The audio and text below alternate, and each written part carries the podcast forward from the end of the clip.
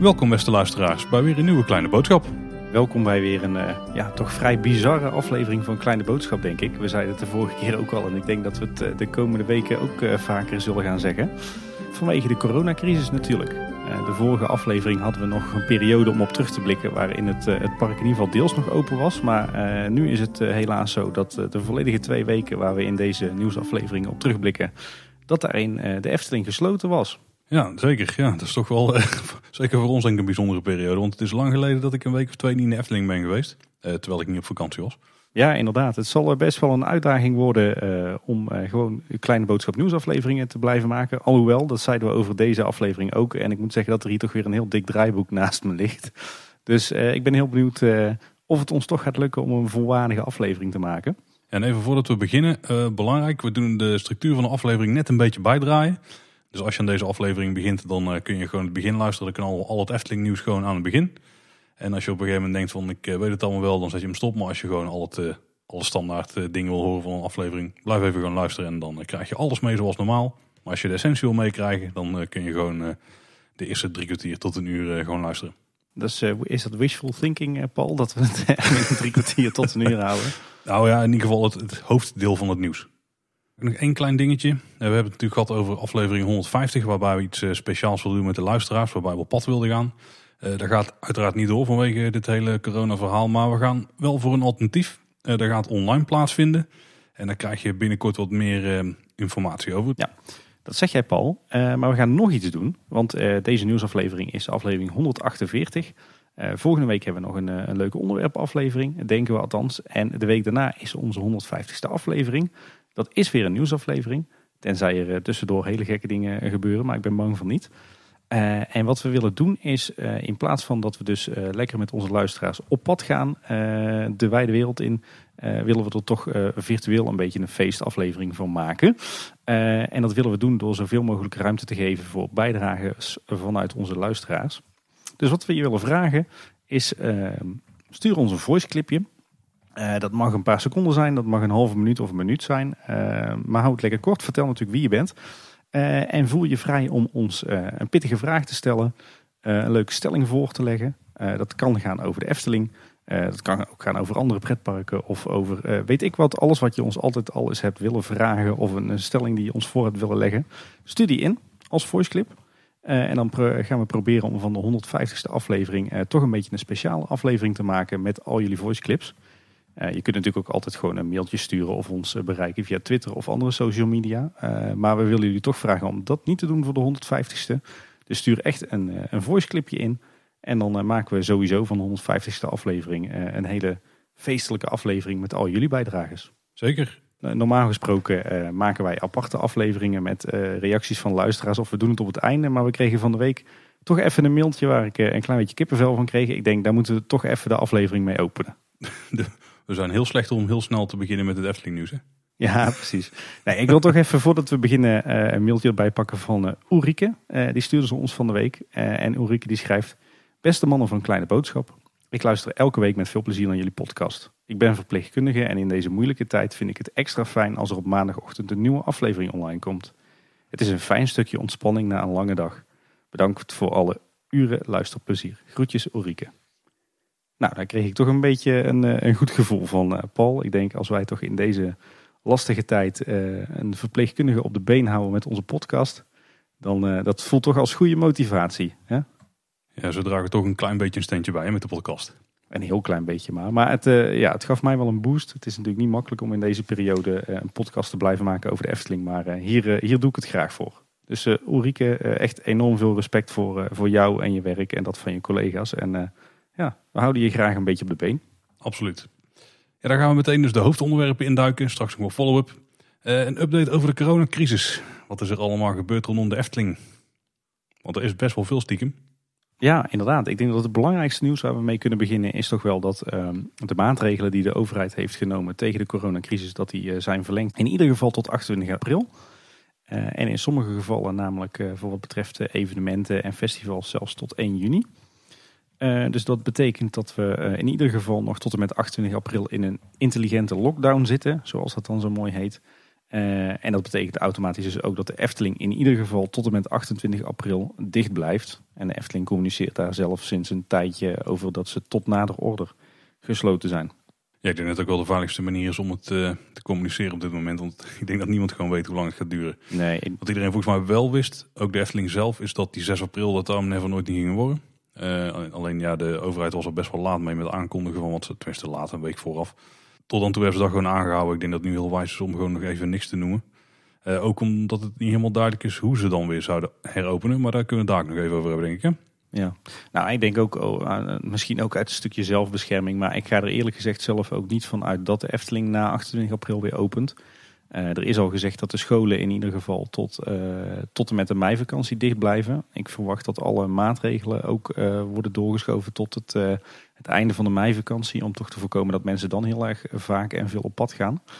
En dan verwacht ik dat als eerste de scholen weer openen en de kinderen opvangen, dat soort locaties. Nou, dan zou het me niks verbazen als het toch nog eventjes een paar weken duurt voor de horeca weer open mag. Ja, dat scheelt in ieder geval al iets. Maar ik ga er zelf al wel een klein beetje van uit dat het zomaar eens 1 juni zou kunnen gaan worden voor de Efteling weer open mag. En ja, ik denk dat het ook niet heel gek is om te denken dat het misschien wel nog later uh, gaat worden. Want de overheid heeft al wel gezegd dat ze echt uh, heel erg gefaseerd de maatregelen willen gaan afbouwen.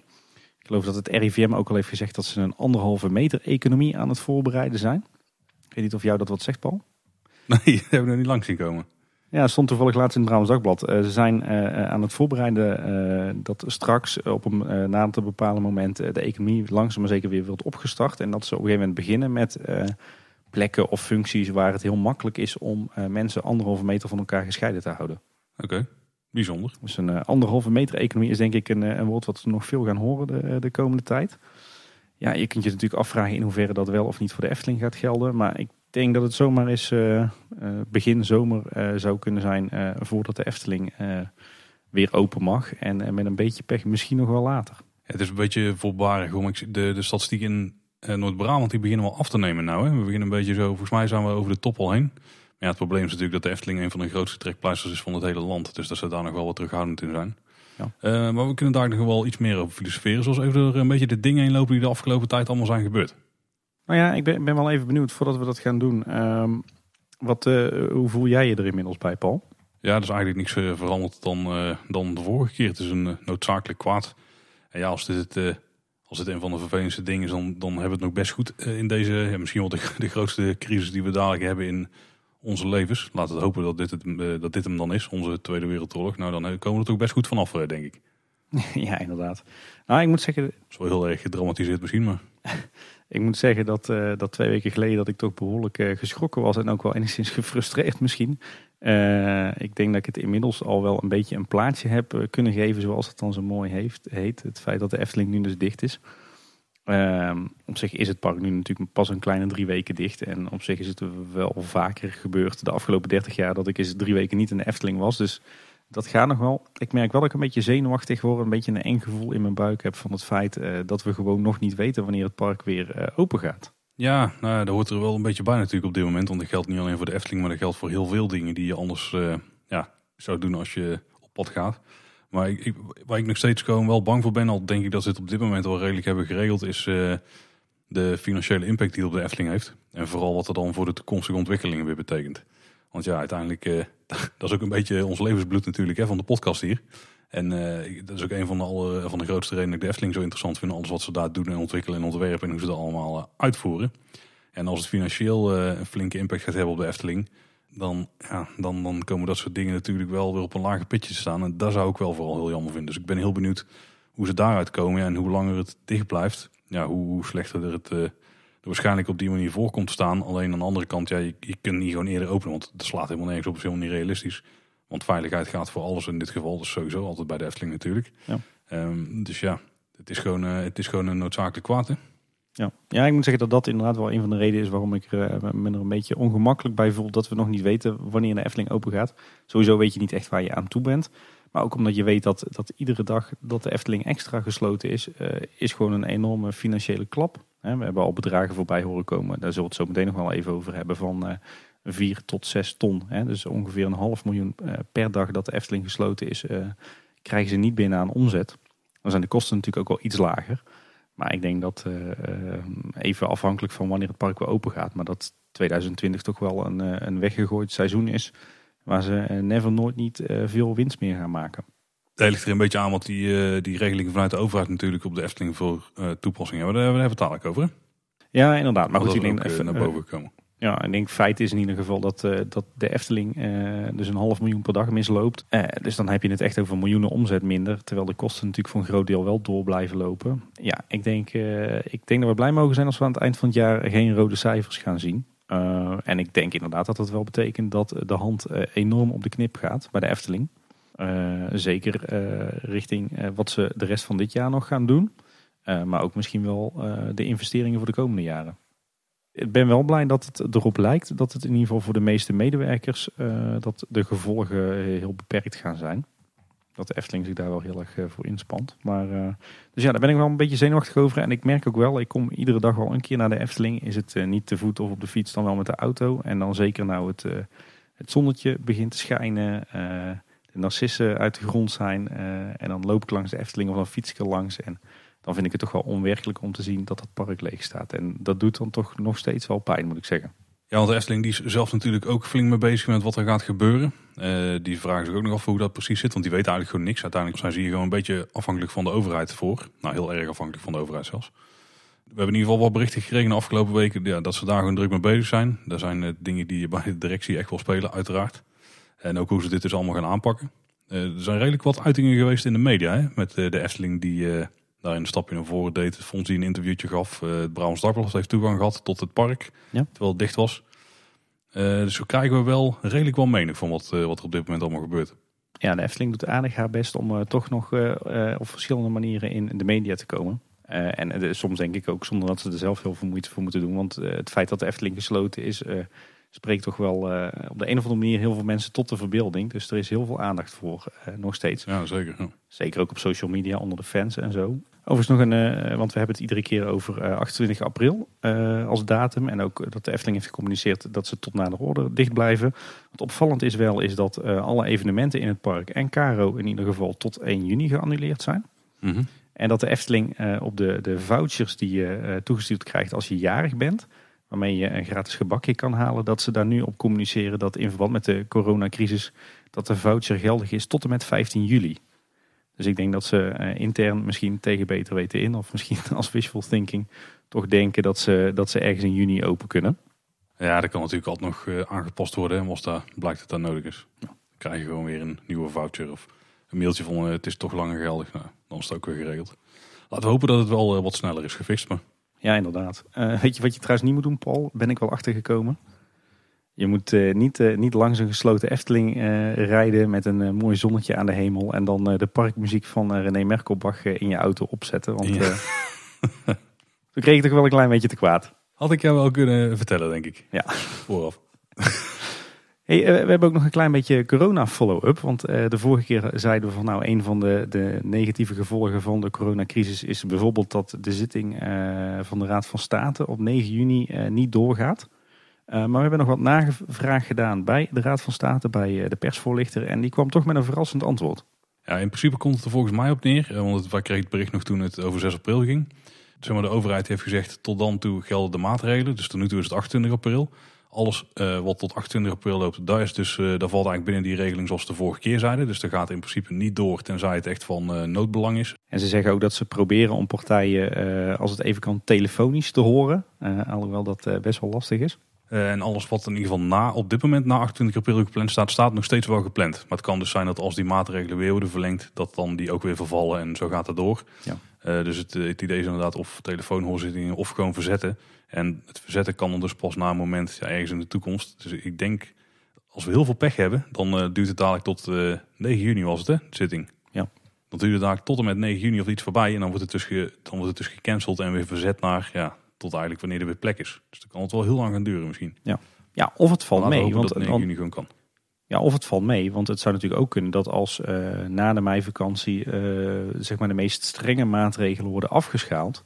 Dat uh, zo'n zitting bij de Raad van State wel door kan gaan, mits bijvoorbeeld de betrokken partijen allemaal anderhalve meter afstand houden en er niet meer dan x personen bij zijn. Ja, precies. Ja. Dus ik vond dit van, ik moet zeggen dat ik dit uh, antwoord van de persvoorlichter toch wel redelijk hoopgevend vond.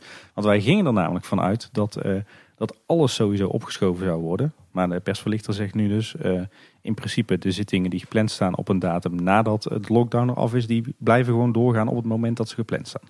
Ja, precies. Ja. Uh, alhoewel ik me ook afvraag, stel dat de Efteling nu echt door zou mogen met uh, de uitbreidingsplannen, uh, bijvoorbeeld voor Strookrijk.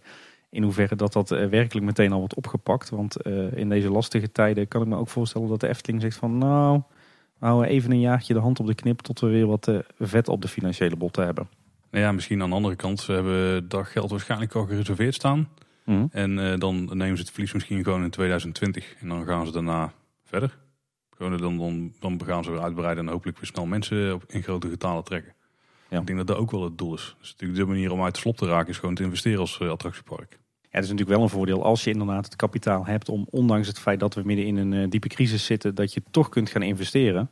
Uh, en je concurrenten kunnen dat niet omdat ze het financieel heel moeilijk hebben. ja, dan maak je natuurlijk wel een sprong voorwaarts. En je trekt gewoon het jaar daarna weer heel veel mensen. Tenminste, het jaar waarin de, waarin de grote nieuwigheid dan overgaat. Ja, we hebben het net niet over gehad, maar een grote voordeel is natuurlijk ook hoe de Efteling is georganiseerd. De Efteling is een BV met uh, een stichting als enige aandeelhouder. En die stichting heeft maar één doelstelling, namelijk het, het behoud eh, van de Efteling, het voortbestaan van de Efteling in de toekomst. en daar zit nogal een raad voor commissarissen tussen die natuurlijk toezicht houdt op de hele financiële situatie. maar de Efteling heeft geen aandeelhouders waar dividend aan moet worden uitgekeerd. Um, dus in die zin kan ik me voorstellen dat dat de stichting uh, dat verlies ook uh, redelijk uh, kan bijpassen. En in ieder geval ook geaccepteerd wordt. Omdat het natuurlijk overmacht is en de Efteling er niks aan kan doen. Laten we hopen dat allemaal voor de toekomstige uitbreidingen weinig impact gaat hebben. misschien dat het op de uitbreiding daarna dat het daar wel impact op heeft. Maar de, ja, dat gaan we waarschijnlijk nooit weten. tenzij ja. Fonds ooit zijn memoires opschrijft in een boekje over een jaar of 15. Maar zou leuk zijn. Ja, maar ik denk even, even reality check. Ik denk wel dat we er met z'n allen uh, rekening mee moeten houden. Dat de hand wel echt serieus op de knip gaat hoor. Ik uh, ben er wel bang voor. Dat is wel een beetje de trend die we al zagen. Maar wie weet. Ja. Wie weet gaan we het anders aanpakken. De compensatie naar de abonnementhouders. Er zijn nog wel nieuwtjes uh, over naar boven gekomen. Ermentaat had onder andere wat dingen nagevraagd. we krijgen namelijk met z'n allen te goed. dat is afhankelijk van hoe lang het park dicht is en hoeveel, of welk abonnementtype je hebt. En misschien ook of je een parkeerabonnement erbij hebt of niet. Uh, dat de goed blijkt dus drie jaar geldig te zijn. En die kun je in vrijwel alle verkooplocaties van de Efteling besteden. Ik vraag me dan af dat Laplace dan een van de uitzonderingen is. Mhm. Als het vrij wel is. Uh, en je kunt er ook entreekaartjes verkopen. Dus dat is op zich wel netjes. Misschien ook wel caro-kaartjes. Ja. Dus je kunt het wel uh, breed inzetten. er was wat discussie gekomen over het doneren van het tegoed aan Villa Padus. Daar hebben wij toen onder andere ook over gehad. Hè. Het is natuurlijk wel zo dat onderaan de streep kost het de Efteling uiteindelijk meer geld. Want ja, dan wordt dit geld ook echt omgezet in iets ja, in waarde, zeg maar. Ja, dat is op zich best wel een ingewikkeld verhaal. We hebben daar een tijdje een discussie over gehad op Twitter. Onder meer met uh, Jos en uh, van de club van Eftepedia. maar je moet het eigenlijk zo zien. stel even fictief, je krijgt 10 euro te goed op je abonnementspasje. Als je zegt, ik, ik hoef het niet, ik geef het aan Villa Padus. Zoals wij de vorige keer nog nobel voorstelden. Dan moet de Efteling dus gewoon handje contantje 10 euro aan Villa Padus geven. Terwijl zeg je, ja, ik besteed het in het park en ik koop daar bijvoorbeeld een maaltijd uh, bij het Witte Paard voor. Uh, dan betaal jij die, eh, die 10 euro van jou te goed. Dan ben je die 10 euro ook kwijt. Maar de Efteling heeft er dan feitelijk uh, veel minder kosten aan. Want die maaltijd bij het Witte Paard, die kan best aan kosten maar 5 euro kosten. En die andere 5 euro is winst. Ja. Dus dat betekent als je, als je voor die optie kiest, dan kost het de Efteling uiteindelijk maar 5 euro. En niet die 10 euro die het de Efteling kost als jij het zou doneren aan Villa Padus. Ja, precies. Dus onderaan de streep is het voor de financiële positie van de Efteling uh, veel gunstiger als, je, als we het dus niet met z'n allen gaan doneren aan Villa Padus, maar als we het gewoon vooral in het park uitgeven. Ja, maar mocht je alsnog willen doneren aan Villa Padus, koop dan gewoon voor de tientje een, uh, een pannenkoek bij Polders Keuken en leg wat geld bij. Dan meet ook kwijt namelijk. En dan geef je dat tientje gewoon los nog aan Villa Padus. Want die pannenkoek bij Polders had je waarschijnlijk toch wel gaan eten. Ja, en, misschien dat de Efteling dan beter uh, de optie kan opnemen van joh eh, dat je helemaal afziet van die compensatie. Dat je zegt, nou Efteling, houd het geld maar lekker in je zak en uh, bouw er maar een, eh, een dikke BNM voor. van, van 35 euro, ja. de Efteling is over, zijn wat andere parken die hebben bij de Efteling ook afgekeken hoe ze het gaan doen. Hè? Volgens mij de Beekse Bergen die heeft aangekondigd dat ze het ook op deze manier gaan, gaan afhandelen. Ja, was leuk. Ik geloof een, een dag of drie nadat de Efteling had aangekondigd hoe ze abonnementhouders zou gaan compenseren, kwam er ineens een, een, mailtje binnen van de Beekse Bergen. En de uitleg was vrijwel letterlijk hetzelfde als die van de Efteling. Dus die hadden duidelijk de kunst afgekeken. Ik vermoed dat het dan ook geldt voor alle andere abonnementen van de Libema parken in Nederland. Eh, en zo zag je wel meer uh, imitatiegedrag hoor. Ik geloof dat de Efteling op een bepaald moment de knoop doorhakte en zei van joh, we zijn tot na de order gesloten. En dat de Toverland letterlijk twee minuten later met hetzelfde persbericht kwam. dus ja, zo houden ze elkaar toch allemaal een beetje in de gaten om te zien wie wat doet en wat de trend wordt. om ook niet, niet te veel uit de pas te gaan lopen. Tim, de vorige nieuwsaflevering is een week of twee geleden. er is, we dachten, zou er nog nieuws zijn in die periode? Nou, er was redelijk wel wat nieuws. En de Efteling die blijft ook wel contact houden met uh, de fans en de liefhebbers via uh, internet, via social media. Zullen we even door wat dingen lopen die allemaal zijn gebeurd de afgelopen tijd? Ja, we hebben een beetje een, eh, een tijdlijntje opgezet vanaf 20 maart. en die is nog verrassend lang. we moeten maar even kijken wat we er precies uit gaan pikken. Maar er is behoorlijk wat gebeurd rond de sluiting van de Efteling. Ja, de Efteling die probeert in ieder geval wel nog de Efteling bij de mensen een beetje thuis te brengen. daar hebben ze ook wat blogposts voor gedaan. Een daarvan die, ehm, ja, die was speciaal voor iedereen die de Efteling nu al mist. De leukste manier om aan je wekelijkse dosis Efteling te komen. Je dagelijkse dosis zelfs. Oh, je dagelijkse dosis. Ja, bij mij is het vaak wekelijks. Maar uh, de Efteling Kids app is er eentje van. Uh, onrides kijken op YouTube. Sowieso alle YouTube-series. Volgens mij als een paar duizend video's al online staan of zo. Of duizend plus. Het is echt enorm veel. Uh, wat knutsels en kleurplaten. Uiteraard Efteling Kids radio luisteren. Tim, doe je daar veel? Eh, hier staat best wel vaak eh, Efteling Kids Radio op. Alleen valt mij op dat, eh, dat ze heel vaak last hebben van storingen. Dat om de havenklap het signaal wegvalt. Oh. Nou, misschien worden die extra belast met alle thuiszittende kinderen in Kaatsheuvel en omgeving. Ja, maar het is wel een hele leuke manier om inderdaad het Efteling gevoel in je huiskamer te krijgen. Dus hij staat hier heel vaak op. Je kunt natuurlijk ook online merchandise kopen en Efteling op social media volgen. Overigens diezelfde dag eh, strooide de Efteling zelf ook nog wat, uh, wat zout in de wonden bij uh, de liefhebbers. Want die kwamen met een, een, tweet met hele mooie voorjaarsfoto's uit het gesloten park. Met allemaal bloemen die omhoog kwamen en een mooi lentezonnetje. Dus ja, het was natuurlijk leuk bedoeld, goed bedoeld. Maar het deed toch ook wel een beetje pijn bij de liefhebbers. Ik moet zeggen dat het een goede fotograaf is die die foto's maakte. Daar maakt het extra vervelend voor ons. Maar wel fijn dat ze het alsnog delen. Het was zeg maar niet van dat uh, fijne Jozo-zout uit zo'n uh, uit zo'n potje. Maar het was echt van dat uh, grove zeezout. Wat ze nog eens even lekker in de wonden strooiden. Ja, zeker. Voor het Efteling personeel was er onder andere nog een videoboodschap. Met onder andere Fons Jurgens, Theo Koekoek en Gert Leers. En die staken dus nog even hard onder de riem van alle mensen. Die, ja, die legden een beetje uit van... ja, dit is de situatie en dit, dit is hoe we ermee omgaan.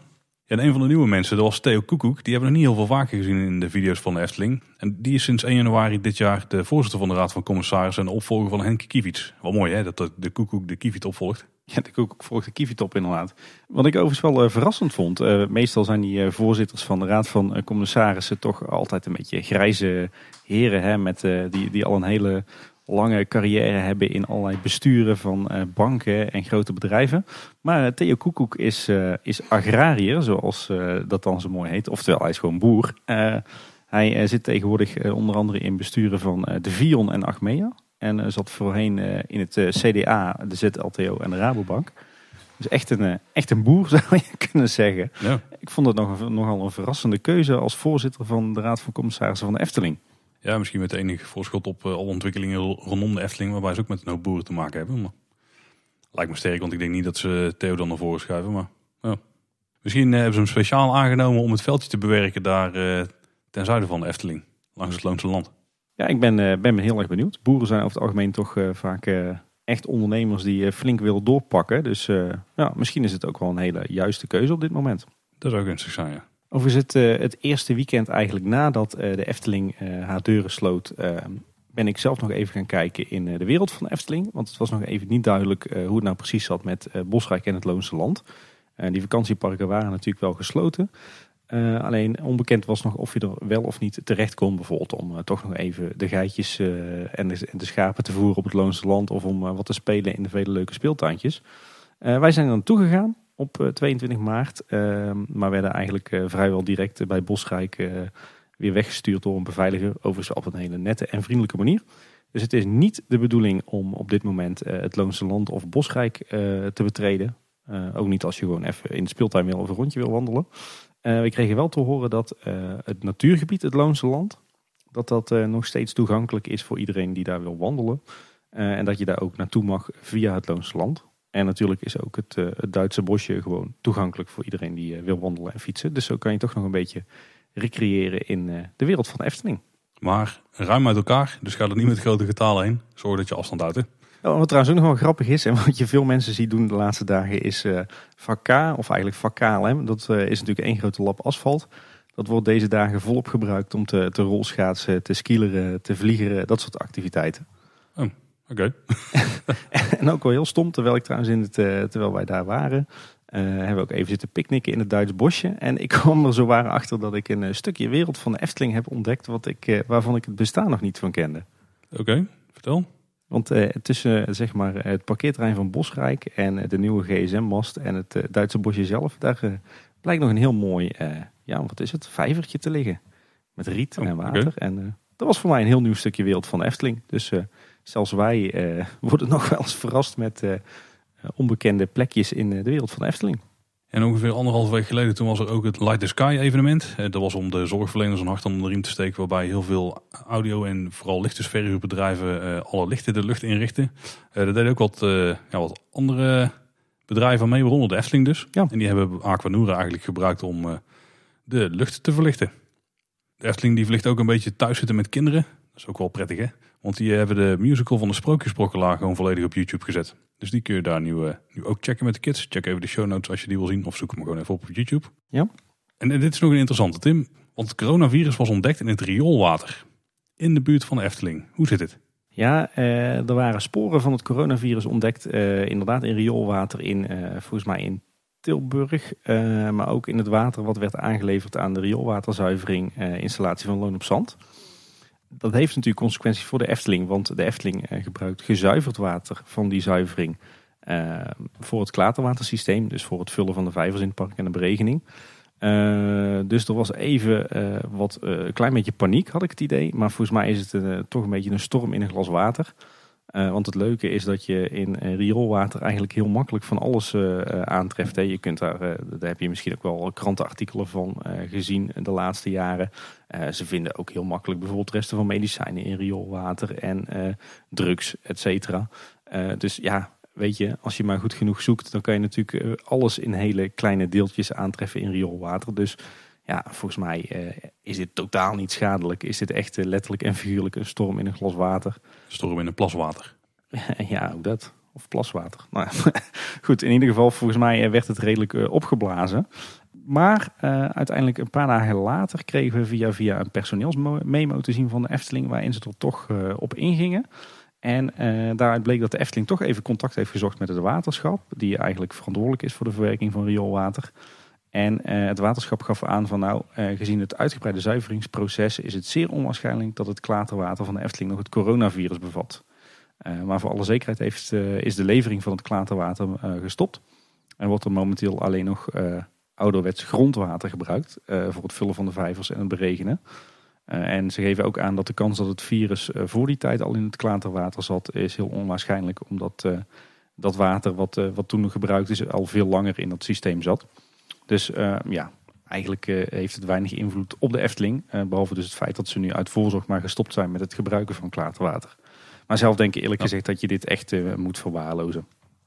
Ik bedoel, er zitten ook resten van drugs en andere medicijnen in het water. Het is ook niet zo dat we nou uh, allemaal stoned zijn naar een rietje gondoletta, toch? Nou, of vooral naar een showtje van Aquanura. Want dan wordt er natuurlijk nog wel water over de mensen heen verspreid. Maar volgens mij kan corona ook niet zo goed overleven in water, toch? Dus ik neem aan dat tegen de tijd dat gefilterd tussen in de Efteling zou komen, dat het inderdaad al heel eind weg is. Ja. dus het zou wel bijzonder zijn dat er eentje in Tilburg flink gasten te geven op, de, op het toilet. dat dan Aquanura afgelast moet worden. dat ook wel eh, bijzonder zijn. Ja, daar zitten nog een paar stapjes en een aantal dagen tussen. Hè?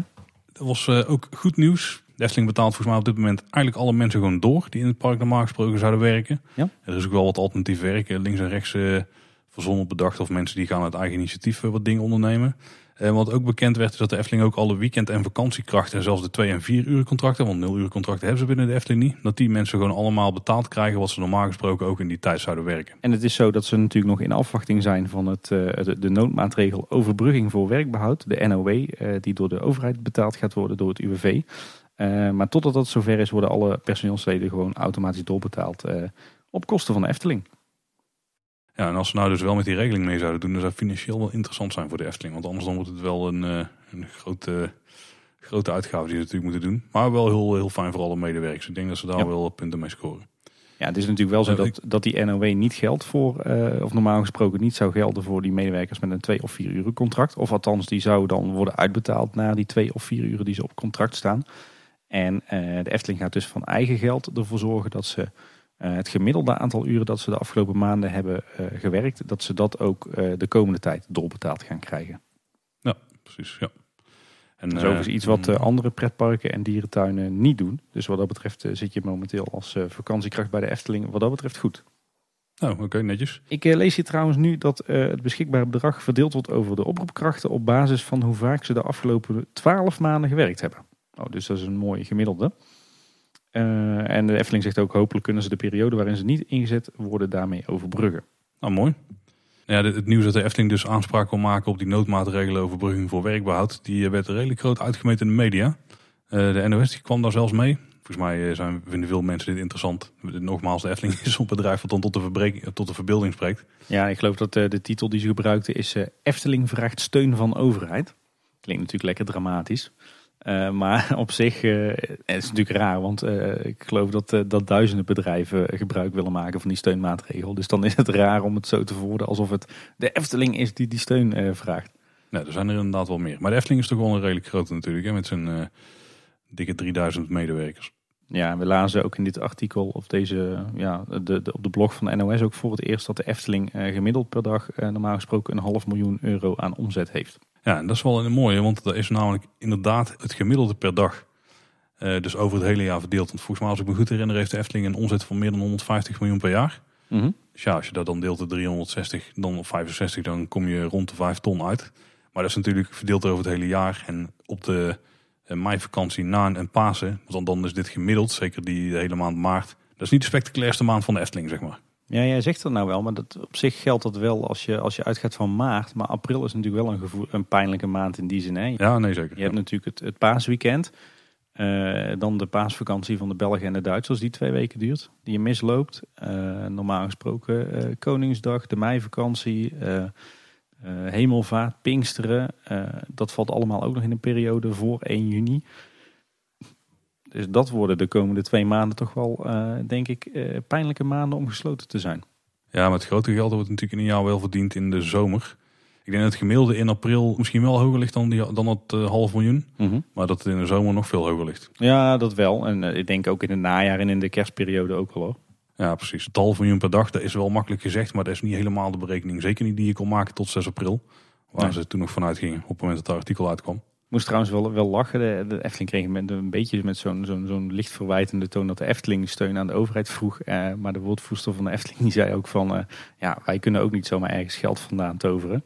Eh, dat is natuurlijk heel terecht. En overigens ook interessant om te lezen is dat de Efteling meer dan duizend regionale toeleveranciers heeft voor wie nu een deel van het werk is weggevallen. Ja, dat is natuurlijk wel. dat nou echt duizend toeleveranciers zijn, weet ik niet. Misschien, dat lijkt me wel heel veel leveranciers voor één bedrijf.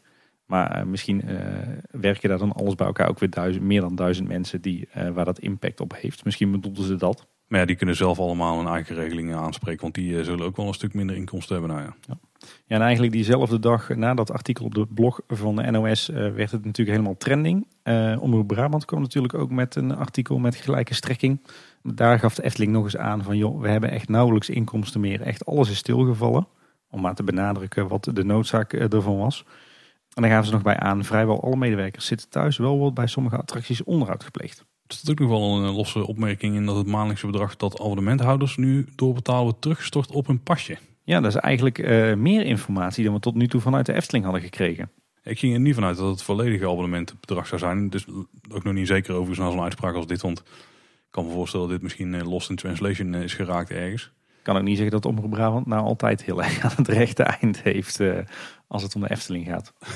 Laten we er voor het gemak even niet van uitgaan. Maar wie weet, misschien was dit een eh, verspreking. Het zou wel een mooie compensatie zijn, denk ik. Ja. Eh, de Efteling kwam zelf ook nog met een aanvullende persverklaring. Ja, goed, nog wat, wat voor de hand liggende dingetjes erin natuurlijk dat de sluiting heel veel impact heeft op de organisatie, zowel financieel als emotioneel. Wat ze daarin ook nog aangeven is dat de stichting de enige aandeelhouder is, maar dat die geen diepe zakken heeft. Oftewel dat die niet zoveel geld in kassa hebben. Hm. in tegenstelling tot bijvoorbeeld een bedrijf met, met aandeelhouders. dat verbaast mij wel, want ik heb juist het idee dat het voordeel van een stichting als enige aandeelhouder is met als enige doel het voorbestaan van de Efteling. Dat ik geen geld wordt weggesluist. Ja, precies. Dat daar juist heel veel geld zit. Ja. Dus dat vond ik wel verrassend. En er werd ook nog in benoemd dat er eh, geen ontslagen gaan volgen. Was ook sympathiek om te lezen. En dat momenteel enkele tientallen collega's nog bezig zijn met afsluitende werkzaamheden en onderhoud. Of ze voeren werkzaamheden uit die cruciaal zijn, zoals de ICT of de beveiliging. En dat laatste, dat eh, blijkt ook wel de laatste dagen. Want het valt mij op dat er uh, ongelooflijk veel beveiliging rond de Efteling en door de wereld van de Efteling rijdt. Normaal gesproken zie je dat overdag nooit. Maar nu rijden ze heel driftig de hele wereld van de Efteling door. En ook het Brabants Dagblad haakt er dan weer op aan. Beetje gelijke strekking. Maar die meldt dan weer dat de algehele sluiting gemiddeld zo'n 6 ton per dag kost. Eh, en dat het totale verlies nog niet bekend is. Maar dat ze hopen die eh, later dit jaar in te lopen. Zou, zou natuurlijk mooi zijn als ze al die verloren omzet eh, later dit jaar in kunnen halen. Maar ik verwacht eerlijk gezegd dat dat lastig wordt. Zeker nu de Efteling toch langer dicht blijft dan eerder de bedoeling was. En ik vraag me ook af, als het park eenmaal open gaat, of we dan een stormloop krijgen. Misschien de eerste weken wel. eh, van mensen die de Efteling echt gemist hebben. Maar ik kan me ook zomaar voorstellen dat er toch heel veel mensen die zijn die zeggen van... Nou, ik eh, vind het allemaal toch wat spannend met dat coronavirus nog. Eh, ik wacht wel even nog een paar extra maanden voordat eh, ik naar de plekken als de Efteling ga. Ja, in het begin zijn het vooral mensen zoals wij denk ik die daar wel vaker te vinden zullen zijn. Maar het grote publiek, ik vraag me Ja. af. Ik denk dat in de buurt wel veel mensen erheen gaan. Dat de Brabanders er wel klaar voor zijn, zeg maar. Maar dat mensen die van verder moeten komen Ja. denken van ik blijf liever dichter bij huis. Ik vond het ambitieus om te lezen dat ze, dat ze de, de, de achterstand qua omzet hopen dit jaar nog in te lopen. Nou, weet je wat wel zou kunnen gebeuren is als eh, wat maatregelen worden uitgebreid. En ook in de landen om ons heen waarbij bijvoorbeeld eh, festivals tot midden in de zomer of zo niet doorgaan. Maar de Efteling is op dat moment wel weer open. Dat dan, eh, dat, dat dan wel weer een kans zou zijn. Hè? Dat mensen die dan eerder, dat die grote groepen die dan daarheen zouden gaan, misschien wel hun geld uitgeven aan een attractiepark. Want dat is wel een plek waar je dan in ieder geval heen kunt. Gewoon in de zon dan kunt doen en leuke dingen kunt doen. Want festivals ja, organiseren, dat heeft wel een flinke aanlooptijd, zeg maar. In tegenstelling tot het heropenen van een pretpark. Ja, precies. Alhoewel we natuurlijk ook niet weten of als de Efteling straks open gaat, of dat het dan meteen eh, voor iedereen toegankelijk is, of dat er ook nog weer maximale aantallen aan zitten qua bezoekers die worden toegelaten. Ja. In verband met die, die anderhalve meter eh, die we waarschijnlijk toch langere tijd zullen moeten gaan aanhouden. De webkeer die meldt nog dat de bouw van Max en Moritz vooralsnog doorgaat. Het is wel zo dat de planning die ze hadden met de making-ofs, die hebben ze wel eh, uitgesteld. Die is er op dit moment denk ik zelfs niet. Ik denk dat ze gewoon wachten tot ze wat duidelijkheid hebben over wanneer het park weer open kan en wanneer ze dan eventueel een opening kunnen doen van Max en Moritz. Ik zou er ook niet van uitgaan dat dat meteen de eerste dag is. Zeker niet als het inderdaad in eh, beperkte vorm is. Eh, maar in ieder geval de making-ofs die komen dus ja, ergens in de komende maanden. Misschien verspreiden ze een beetje. Misschien eh, wachten ze totdat ze weten wanneer het open gaat en dat ze daar weer voortimen. Maar dan moeten we even afwachten. Maar de bouw die gaat vooralsnog door. De Efteling die had ook zelf op de website een lijst met veelgestelde vragen gezet over corona. En die lijst die is eigenlijk dagelijks uitgebreid. Ik denk dat ze echt letterlijk gewoon kijken welke vragen krijgen we veel binnen. En die zetten dan op de lijst. Volgens mij had ook eh, Nick, een van onze luisteraars, in de gaten gehouden. En eh, die eh, lijst was denk ik wel echt met een drievoud uitgebreid in de loop van de, van de dagen. Er was ook nog een leuke tweet van de Efteling over eh, het grote aantal eekhoorntjes dat zich laat zien in het Sprookjesbos nu er geen eh, bezoekers zijn, met ook weer een hoop leuke foto's. Ja, en als je Google Maps gebruikt, Tim, die hebben nogal een, eh, een negatieve instelling hè, over de toekomst van de Efteling. Ja, ik schrok nogal. Eh, wij, hadden een, eh, wij waren een dagje op pad geweest en ik navigeerde terug naar huis. Ik denk, ik navigeer op Efteling, want dat is lekker makkelijk, want dan woon ik toch vlakbij. en ik toetste de, Eft- de Efteling in en toen kreeg ik ineens een disclaimer van, eh, let op, de Efteling is mogelijk definitief gesloten. Doei. dat is wel heel erg rigoureus. Hè? Daar schrok ik toch wel van. Ik mag hopen dat het een, eh, een kleine bug is in Google Maps. Er zijn wat initiatieven de afgelopen dagen ontstaan bij de medewerkers. Die eh, proberen nog op, men, of op, op manieren de Efteling te helpen of gewoon zelfs dingen te doen voor het park, gewoon als werk. Eh, maar er was ook een initiatief van medewerker Leroy, die ook uh, luistert naar ons, weten wij. En die had uh, een hashtag bedacht om uh, mensen online foto's van Efteling te laten delen. Om toch een beetje ja, in die Efteling sfeer te blijven met z'n allen. En dat was de hashtag blijf betoverd. Ja, en dat gaat, loopt als een trein hè? Ja, ik heb heel veel toffe plaatjes langskomen. Ja, en het loopt nog steeds. Ik zie echt dagelijks uh, tientallen tweets voorbij komen met echt schitterende foto's van de Efteling. Dus dat is echt een heel tof initiatief. Ja, ik heb het fonds ook horen zeggen dat ze heel blij zijn met uh, medewerkers die uit eigen initiatief gewoon wat, wat zaken aan het doen zijn voor het park. Daar, daar juichen ze heel erg toe, dat is tof. Ja. Leroy doet het echt wel goed. Hè? Die heeft wel vaker goede ideeën. Ik geloof dat hij uh, ook het nieuwe gebak van de Efteling van namen had voorzien. Die gast is goud waard voor de Efteling. Die moeten ze toch maar eens een, uh, een duo-baan aanbieden. Ergens bij marketing of bij ontwerp of ergens bij strategie of zo. Die heeft leuke ideeën. En hij heeft mij ook al heel veel eh, popcorn in de neus geduid. Dus kan Ook een goede verkoper. Nee, heel tof initiatief. Uh, Loopings die had ook een interview met uh, Pieter Cornelis, een bekende naam in de pretparkwereld. Heeft onder andere als hoofdonderzoek gewerkt bij de Efteling en heeft ook een tijdje als strategisch directeur uh, bij Toverland gewerkt. Zit volgens mij tegenwoordig als strategisch adviseur of directeur bij Jora Vision en doet ook nog wat dingetjes voor een aantal hogescholen. De pretparkprofessor wordt hij ook, ook wel eens genoemd. Eigenlijk de headline van het artikel was Efteling kan tientallen miljoenen euro's mislopen door sluiting. Pieter die gaf aan van ja, de Efteling die, uh, die verliest gemiddeld zo'n 4 ton omzet per dag. En uitgaande van 24 dagen sluiting komt dat neer op een slordige 10 miljoen. Ook gaf hij aan van het belangrijkste gevolg van de sluiting is juist het lange termijn effect. En er wordt een redelijk diepe economische recessie verwacht. Uh, wat heeft dat voor effect op de bezoekersaantallen en op de bestedingen van bezoekers? Waarbij hij zei van ja, na, na de opening zal er toch wel een tijdelijke inhaalvraag zijn. Uh, wat dus eigenlijk een beetje neerkomt op wat wij al zeiden, dat de eerste weken dat je zal zien dat het echt wel druk gaat zijn. Maar hij zegt ja, daarna uh, uh, komt er waarschijnlijk een flinke dip in de economie aan. Dus dat kan ook nog op de lange termijn gevolgen hebben voor de Efteling. Alhoewel ik dat raar is, want volgens mij is het, de, dezelfde Pieter die altijd roept uh, dat als het slecht gaat met de economie, dat mensen er dan juist voor kiezen om geen uh, buitenlandreizen te doen en dure uitgaven te doen, maar juist in plaats daarvan voor een dagje Efteling te gaan. Dus dat een economische recessie juist goed is voor pretparken zoals de Efteling. Daarom stelt hij die, die dingen ook allemaal in de vraag. Wat heeft het voor effect op de bezoekersaantallen en op de bestedingen? Ja, dat is een goede manier om te stellen, want als we het niet weten, misschien heeft het positieve invloed, misschien niet. het is al vast wel iets van invloed hebben. Ja, ik moet zeggen, het was op zich een heel interessant interview. Heel interessant artikel ook op Loopings. We gooien het wel in de show notes. Maar het was wel heel veel koffiedik kijken en heel veel aannames. Ja. Nou. Maar goed, Pieter die uh, verdient zijn geld met het uh, bedenken van allerlei uh, financiële theorieën over pretparken. Dus we zullen maar denken dat dit er ook zo eentje is. Koen Schelfors, die hebben we ooit geïnterviewd in een van de eerste afleveringen in de tientallen, denk ik. Maar dat is de eigenaar van Guesthouse Hotel en Hotel de Kroon. die mist op dit moment een hoop omzet, ja, omdat er bijna niemand in die hotels komt slapen of overnachten. Want die kwamen daar vooral voor de Efteling. Uh, en al het moois wat Kaatsheuvel verder te bieden heeft. Ja, de Efteling dus. En de Loonsendrunische Duinen. Ja, nee, er is wel meer. Maar. maar die hebben dus een alternatief plan bedacht om uh, toch nog uh, kamers te verhuren. Die gaan namelijk kamers verhuren om te thuiswerken. Tussen airquotes. De prijs is daarop aangepast. Je kunt voor 200 euro een week een kamer huren of voor 600 euro een maand een kamer huren. Nou, dan kun je wel makkelijk anderhalve meter afstand houden van anderen. Ik moet zeggen dat ik het toch wel lichtelijk dubieus vond hoor overdag een hotelkamer huren voor een, uh, voor een scherp prijsje. Moet dan toch aan andere activiteiten denken dan uh, thuiswerken. Overigens uh, zei Koen ook dat hij dat die, de kamers ook beschikbaar stelt voor mensen die bijvoorbeeld tijdelijk woonruimte nodig hebben, maar niet op een camping terecht kunnen als ze bijvoorbeeld aan het verbouwen zijn of hm. wachten op hun nieuwe huis. Ja, en Koen is natuurlijk ook echt een rasondernemer, dus hij doet dit natuurlijk ook om toch iets of wat van omzet eh, terug te halen. Want hij geeft ook aan dat de omzet van zijn beide hotels eh, volledig is weggevallen.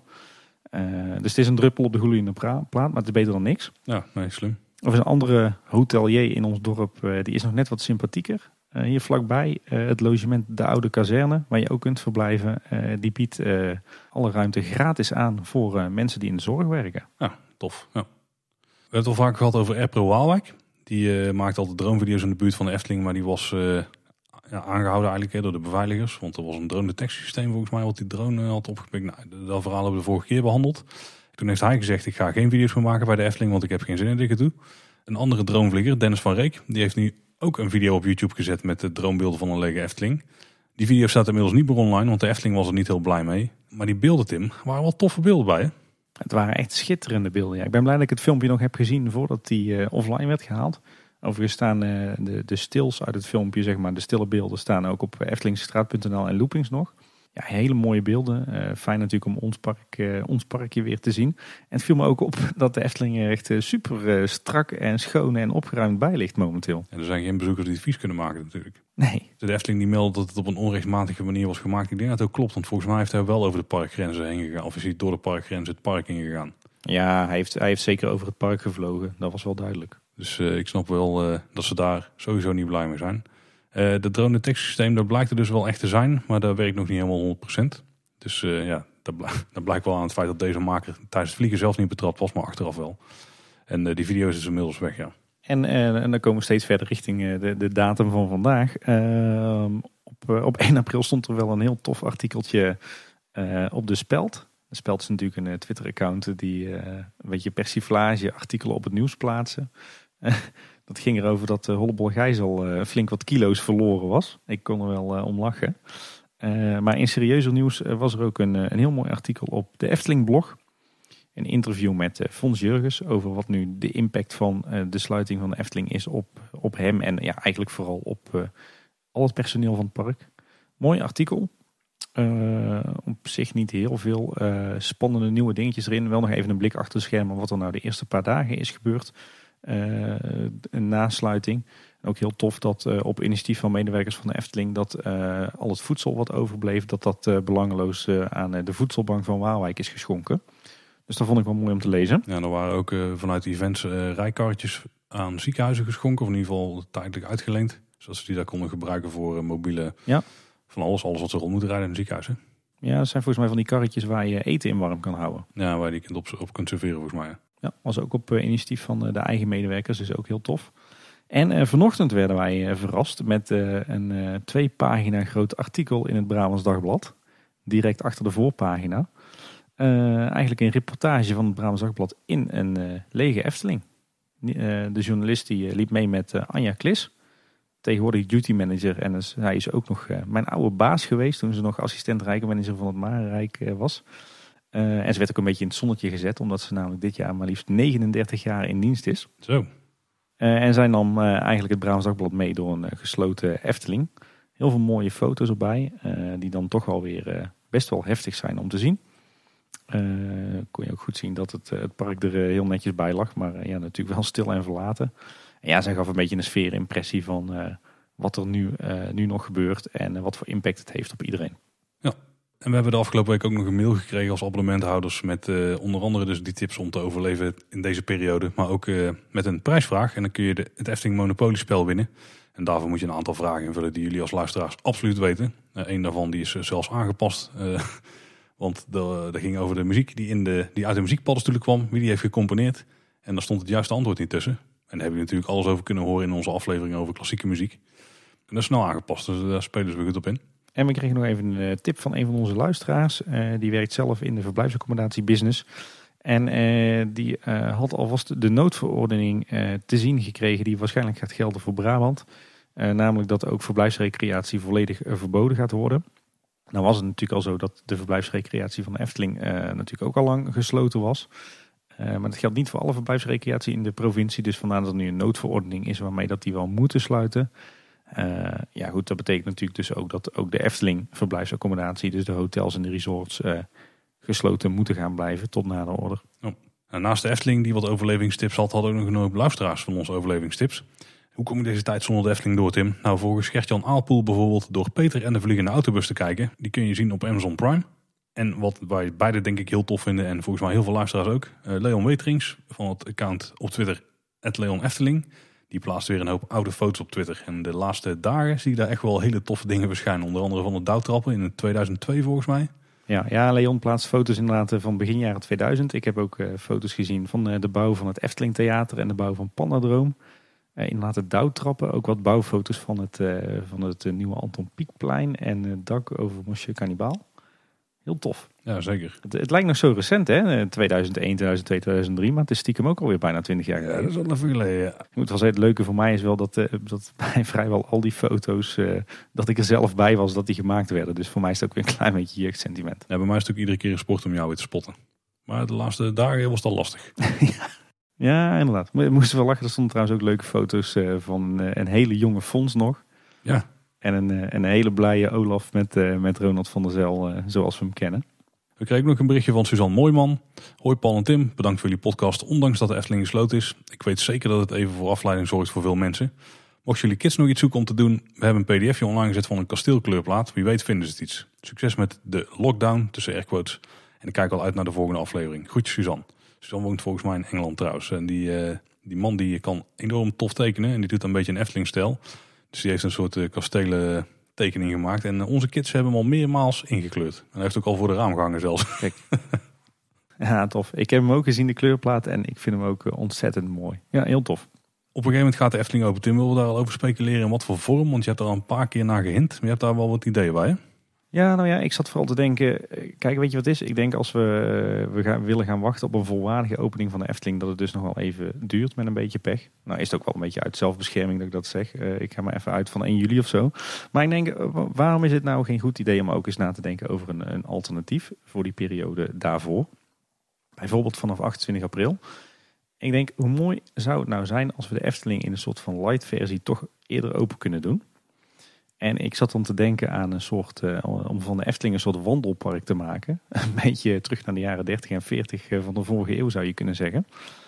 En ik, ik had er wel een beeld bij. Ik denk, waarom openen we nou niet de Efteling? Heel beperkt, bijvoorbeeld van 11 tot 5. Uh, eh, we houden alle attracties dicht. Je zou er wel voor kunnen kiezen om bijvoorbeeld een gondoletta open te doen. Omdat je daar natuurlijk makkelijk heel veel afstand houdt. Dan is alleen de wachtrij nog een uitdaging, maar dat lukt dan wel.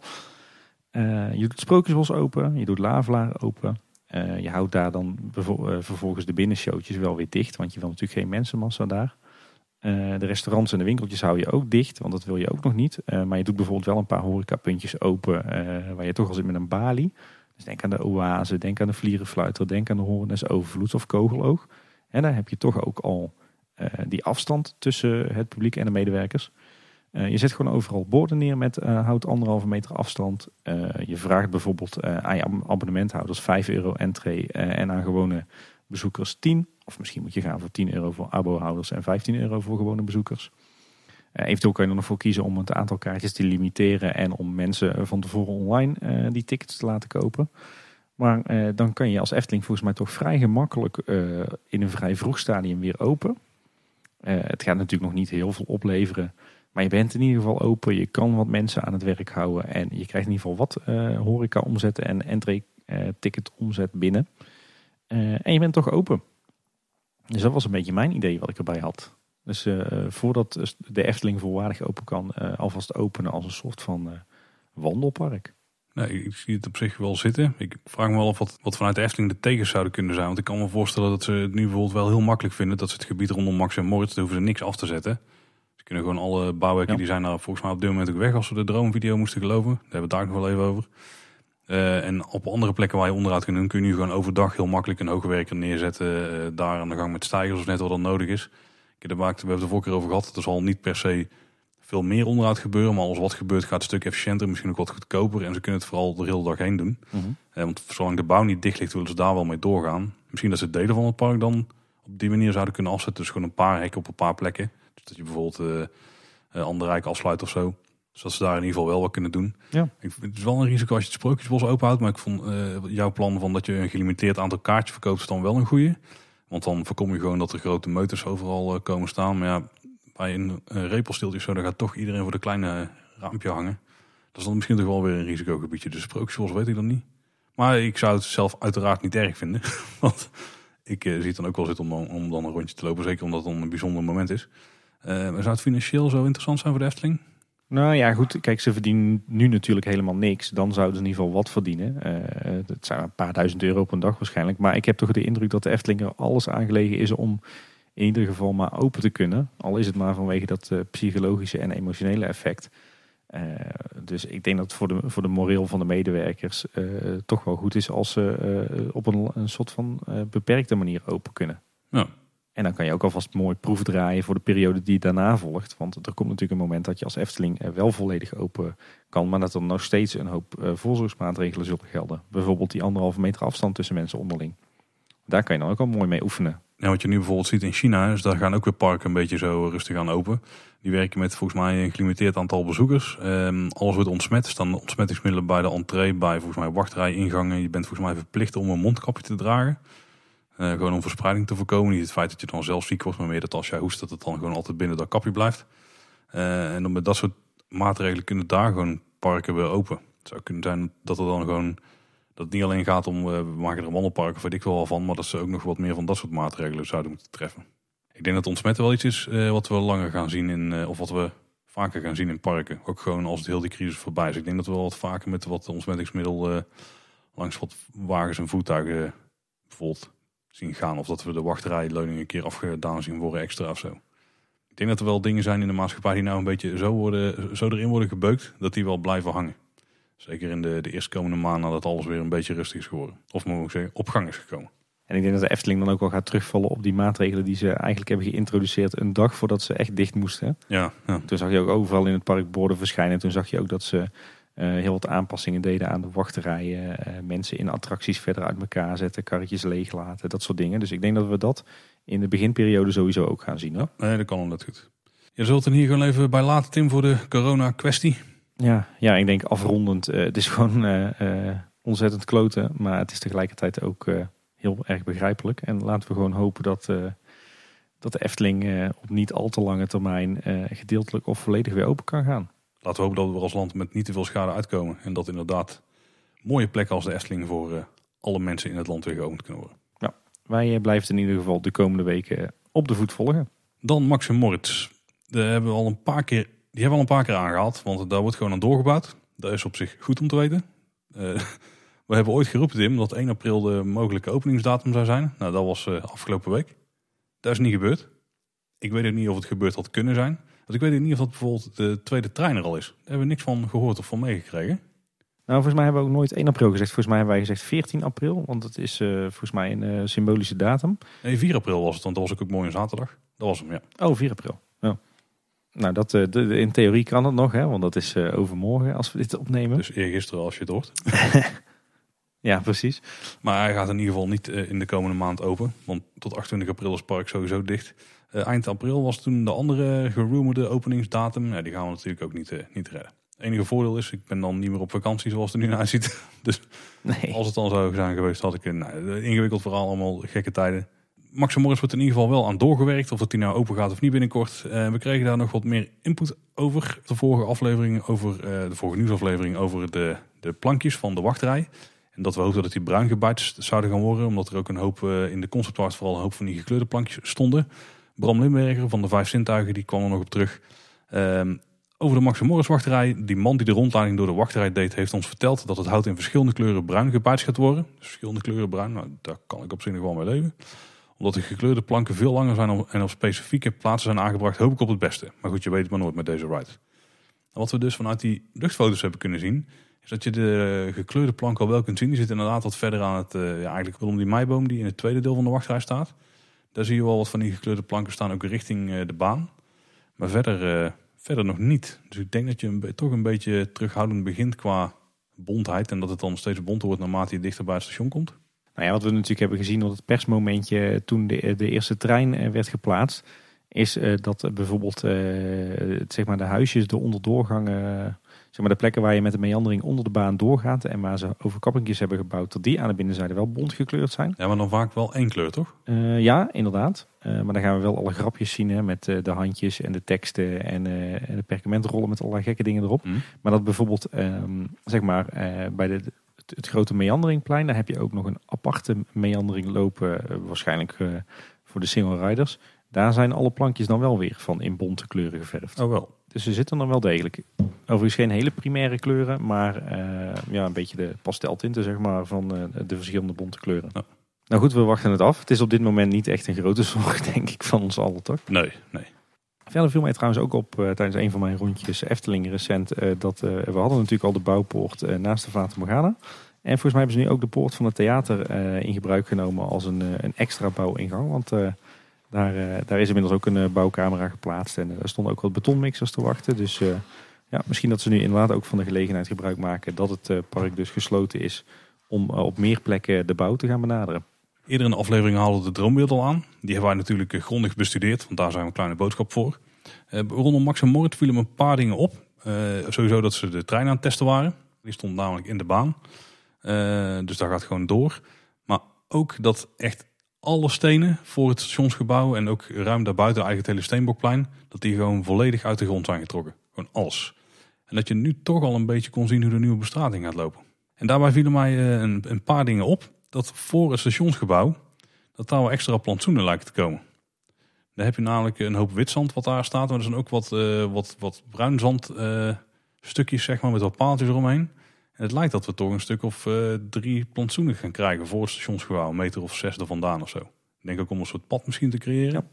En misschien een afrastering richting, Ja, het, volgens mij eh, is ook op richting het nieuwe Steenbokplein. Ja, volgens mij is ook op een van de impressietekeningen van de gevel volgens mij te zien dat we ook eh, heel wat extra naaldbomen voor het, uh, het instapstation gaan krijgen, toch? Ja, die zouden in die plantenbak komen die daar stonden. Die zouden daar sowieso komen inderdaad. Maar ook gewoon echt een ruim stuk daarvoor zouden nou, lijken nou dus extra plantsoenen te komen. Ik weet niet met wat voor bomen, maar... Je had het gezegd inderdaad, ik had nog zitten speuren. Ik had ze niet kunnen vinden in de concept arts, maar wel die tegen, de, tegen het gebouw zelf aanstaan. Ja. Dus uh, toch wel benieuwd. Hopelijk wordt het toch een, een groen stukje daarvoor. In ieder geval over een jaar of tien. Ja. Ja, wat je ook goed kon zien was dat de volledige meandering nou uh, klaar was. En dat er ook wel flinke schuttingen tussen het uh, Alpenlandschap en het, ja, het helaas gekapte bosgebied richting Spookslot staan. wat mij ook opviel is de vorm van die, die schuttingen. Dat het heel erg vierkant en recht is. Ik denk overigens wel dat vanuit de treinen dat je het dan niet zo heel goed ziet. Die schutting in ieder geval, omdat daar ook wat heuveltjes voor liggen en zo. Maar als je zo van boven kijkt, dan is het wel echt een een heel erg strak afgerasterd gebiedje. Ja, het is echt, het is echt een geometrische vorm. Hè? Je kan echt goed zien dat het eh, vanaf de tekentafel ontworpen is. Het is ook helemaal omringd door of grondwal of schutting. En het valt me wel steeds meer op dat, er echt, dat het een veel compacter en kleiner gebied is dan, dan de Bob ooit besloeg. Hè? Ja, dat denk ik wel, ja. Al weet ik niet of het heel veel scheelt. Hoor. Want ik denk dat als je dat van bovenaf had bekeken en die lijn had getrokken... dat je ook wel redelijk zo uitkomt als je dan heel strak langs de baan had getrokken in ieder geval. Ja, nou ja, laat ik dan zo zeggen. Er is in ieder geval veel bos gekapt uh, op plekken waar nu geen gebruik van wordt gemaakt. Nee, ja, dat is wel heel erg jammer. Ja. Wat me ook nog opviel is dat het bos wat er dan voor terug is gekomen, dat dat er op dit moment al best wel tof uitziet. En dat ik ook echt heel benieuwd ben hoe dat er over een paar jaar uit komt te zien. Want volgens mij als die bomen allemaal nog een half metertje gaan groeien of zo, dan wordt er best wel een... Uh, en er komt wel groen tussen en dan wordt er best wel een tof groen gebiedje. Waar je met je achtbaan kaartjes erin gaat. Wat, wat ook opviel is dat de meandering volgens mij uh, echt al wel zo goed als gereed is. Wat wel duidelijk was dat je eigenlijk in, de, in het hele meanderinggebied dat je dadelijk twee plekken gaat hebben waar je toch een behoorlijke concentratie mensen hebt. Even onder voorbehoud van die anderhalve meter economie natuurlijk. Heb je ook dat eh, iedere keer als je nu in als je film zit te kijken of zo, of een eh, documentaire die dan recent is opgenomen, dat je dan denkt van, uh, waar zijn die mensen allemaal dicht bij elkaar? Blijf toch verder uit elkaar, niet zo dicht bij elkaar. Geen eindje vasthouden. is echt ballen. ja, precies. Ik zat vanmiddag inderdaad nog even te Netflixen en, eh, toen uh, schrok ik af en toe van, oh nee, wacht, die mensen geven elkaar een hand. Oh ja, wacht, toen kon dat nog. Het er al helemaal in. Andere tijden. We, we, krijgen dus in het, uh, het hele wachtrijgebied dus eigenlijk op twee plekken toch best een behoorlijke zigzagwachtrij. Je hebt, je hebt één gebied, zeg maar, als je na dat verdeelpleintje bij de entree hebt, een beetje aan je rechterhand. Wat toch best wel een flink plein is waar je gaat zigzaggen. Dan loop je een stukje door Onder meer langs het, uh, het Scheetkussenorgel. Dat is een wat smaller gebiedje. En dan kom je zeg maar achter het, het instapstation. Op dat pleintje met die meiboom. En daar heb je ook weer een behoorlijk fors aantal mensen staan. Redelijk traditionele meandering wat dat betreft. Ja, en op een gegeven moment ga je, dan krijg je volgens de splitsing van de wachtrij. En dan moet je dus wel onder een stukje overkapping door. het laatste deel eigenlijk van de wachtrij. Onder andere weer onder de banen door. En verder was nog te zien trouwens, je had het net al over de, de kaalslag op het oude Steenbokplein, zeg maar. wat nu ook duidelijk te zien was op die dronebeelden. Eh, is dat ze volgens mij heel wat kabels en leidingen aan het vernieuwen zijn. Eerder waren ze al druk bezig met de riolering op het, in het hele gebied. En nu zag ik een heleboel nieuwe datakabels en een heleboel nieuwe elektriciteitskabels. Dus volgens mij maken ze meteen van de gelegenheid gebruik om in dat hele gebied de ondergrondse infra te vernieuwen. Nog steeds, ik ben heel benieuwd wat er gaat gebeuren. En ik, heb ook heel veel, ik ben ook heel benieuwd of dat we daar aankondigingen van gaan krijgen of zo. Mag ik een, een, een kleine voorspelling doen? Doe hem eens. Ik denk dat vanwege de, de coronacrisis dat de hand dus op de knip gaat. En ik denk eerlijk gezegd dat ze hier nu de ondergrondse infra uh, vernieuwen en de bovengrondse infra. Dus dat ze straks uh, nieuwe wegen aanleggen, een nieuw plein inrichten, nieuw groen zetten. Uh, dat ze zorgen voor aansluitpunten met, met water en elektra. Maar dat hier voorlopig geen nieuwe horeca wordt gebouwd. simpelweg omdat het te duur is en natuurlijk nu een mooie bezuinigingsoptie is. En dat daar van de zomer en van de winter op die, die nieuwe stroom- en waterpuntjes gewoon weer de standaard blokhutjes worden neergezet. En dat we in 2021 of 2022 een keer een permanente horeca gaan zien hier. Je denkt dat je daar best wel right on the money zit. Ik denk dat dat ook wel zo gaat gebeuren. Ja. Tenminste, dat, dat zou een beetje mijn tactiek zijn als ik in de directie zou zitten of als ik projectleider was. Van ja, je moet toch ergens op beknibbelen. Laten we dan nou maar uh, echt het hoognoodzakelijke doen. En niet ook nog eens miljoenen gaan investeren in nieuwe horeca. Ik denk dat ze dan liever eh, de plannen aan strookrijk kan door laten gaan. En die groots aanpakken en dit soort dingen even laten, ja, even laten liggen. Ja. Ik denk overigens dat dat ook geldt voor de attractie hoor. En er is natuurlijk wel gezegd, we bouwen gewoon door aan Max en Moritz. Dat lijkt me ook verstandig. Ik denk wel dat, uh, dat we niet moeten verwachten dat er nog heel veel meer geld in Max wordt gepompt. Uh, ik denk dat de opdracht gewoon is voor het projectteam, joh, bouw die attractie af, maak hem werkend en uh, zorg dat dat zo min mogelijk geld nog kost. En dus ik, de afgelopen dagen zag ik ook wat vragen langskomen van mensen van joh, kan je niet de pandadroom rondom thematiseren met extra rotswerk, al is het maar een schildering. Ik denk dat dat soort verzoeken, dat daar niks mee gebeurt. We zagen wel bijvoorbeeld dat er nog lang werd geknutseld aan Symbolica en Baron 1898. Dat er nog best wel veel geld aan is uitgegeven na de opening. Ik denk eerlijk gezegd dat bij Max Moritz gewoon wordt gezegd. Uh, gewoon het project afronden en dan is het ook klaar. Dus ik denk dat we wat dat betreft daar ook weinig uh, getweak meer na opening aan moeten verwachten. Ja, op die manier. Ja, misschien wat show tweakjes of zo die ze toch ook kunnen inprogrammeren. Op zich waren we nu een maand ongeveer van opening vandaan denk, verwijderd, denk ik. Ja. Uh, alles of anderhalf of zo. Alles wat daarvoor moest gebeuren, dat was al lang ingepland en dat geld was al lang uitgegeven. En die materialen waren waarschijnlijk al lang gemaakt. Die moesten nog vooral gemonteerd en, en gewoon daar naartoe gebracht worden. Dus ja, wat er was gepland, daar gaat gewoon komen. Maar inderdaad, dingen die ze dan opvallen, die ze misschien nog moeten tweaken. Ja. Ligt er denk ik een beetje aan wat de aard is van die, eh, van die aanpassingen. Ja. ja, maar ik verwacht geen grote extra uitgaven meer op dit project. Nee, maar die had ik sowieso al niet echt verwacht. En ook niet per se gehoopt. Zou eigenlijk wel doorheen voor Max Moritz. Eh, kijken wat we de komende weken weer kunnen optrommelen er rondomheen. Ik ben heel benieuwd. Ja, zonder, zonder uh, dronebeelden en zonder making-of is er natuurlijk uh, weinig meer te ontdekken voor ons, denk ik. Ja, precies. Ja. kijken of dat de volgende keer weer een puntjes op, op in het draaiboek. Maar ik begreep dat de webcare had gezegd toch dat, dat ze nu wachten tot het moment dat bekend is wat de nieuwe openingsdatum van de Efteling Park wordt. En dat ze dan met een nieuwe aflevering van de making-of komen. Of in ieder geval met een nieuw, nieuwe datum waarop de, making, de volgende aflevering van de making-of wordt uitgebracht. Maar dat betekent dus dat zolang het park niet open is, dat we dus ook geen making-ofs meer gaan krijgen. Nee, zolang ze niet weten wanneer het park open is. Dat is wel anders, hè? Ja, dat is waar. Hm. De vorige keer al het gehad over die mysterieuze vergunningsaanvraag. Nu hebben we daar inmiddels wat duidelijkheid over. Nou ja, duidelijkheid. We hebben er wat meer interpretatie aan kunnen geven zelf, hè? Ja, inderdaad. We hebben wat overleg gehad met de afdeling communicatie van de Efteling. En we kregen te horen van het gaat echt om een tijdelijk parkeerterrein voor intern gebruik. Uh, hoe het precies zit, dat willen ze ook niet vertellen. Het is in ieder geval niet bedoeld uh, als bouwparkeerplaats of bouwterrein voor bijvoorbeeld het Maximus Horecaplein uh, of voor de Polka Marina. En ik zat zelf te denken, ik denk, is het misschien inderdaad niet gewoon een, een tijdelijke personeelsparkeerplaats? want het komt natuurlijk steeds vaker voor dat het personeelsparkeerterrein, zeg maar, achter Vogelrok en Carnaval Festival, dat dat al vroeg op de dag vol staat en dat mensen bij Ravelijn moeten parkeren. Ik kan me ook voorstellen als jij bijvoorbeeld eh, in het Ruigrijk werkt en je moet dan bij Ravelijn parkeren, dat het nogal onhandig is en nogal ver lopen. En we weten dat deze vergunningsaanvraag uh, is aangevraagd voor uh, het oude terrein van de, de oude directiewoning. Op de kruising van de Eftelingstraat met de Horst. Dus ik zou me zomaar voor kunnen stellen dat ze dat terreintje dan nu inderdaad gaan inrichten als parkeerterrein. Wat bijvoorbeeld de medewerkers van Ruigrijk en Anderrijk om drukke tijden kunnen gebruiken om een auto neer te zetten. En dan vervolgens op een makkelijke manier daar het park binnenkomen. Ja, want dat was inderdaad een van de eigenschappen. Zo'n tourniquet, zo'n draaien poortje. Dat hij er ook zou komen. Ja, inderdaad. En dat is natuurlijk logisch als je als medewerker erheen moet. Ja, misschien willen ze alvast voor toekomstige ontwikkelingen dan de andere parkeerplaatsen voorzien. Of is het gewoon of ontzien. Of is het gewoon echt veel te druk daar. Dat het echt gewoon daarom nodig is. Want het is wel tijdelijk. Daar is het veel te druk. Maar ik, ik zoek altijd naar openingen die te maken hebben met toekomstige ontwikkelingen. Dus daar kan ik niks aan doen. Nou ja, ik denk eerlijk gezegd, dit, dit, uh, dit, dit specifieke terrein is natuurlijk voorzien als fase 3 van Strookrijk. Hè? Hier moet het nieuwe Efteling Hotel gaan komen.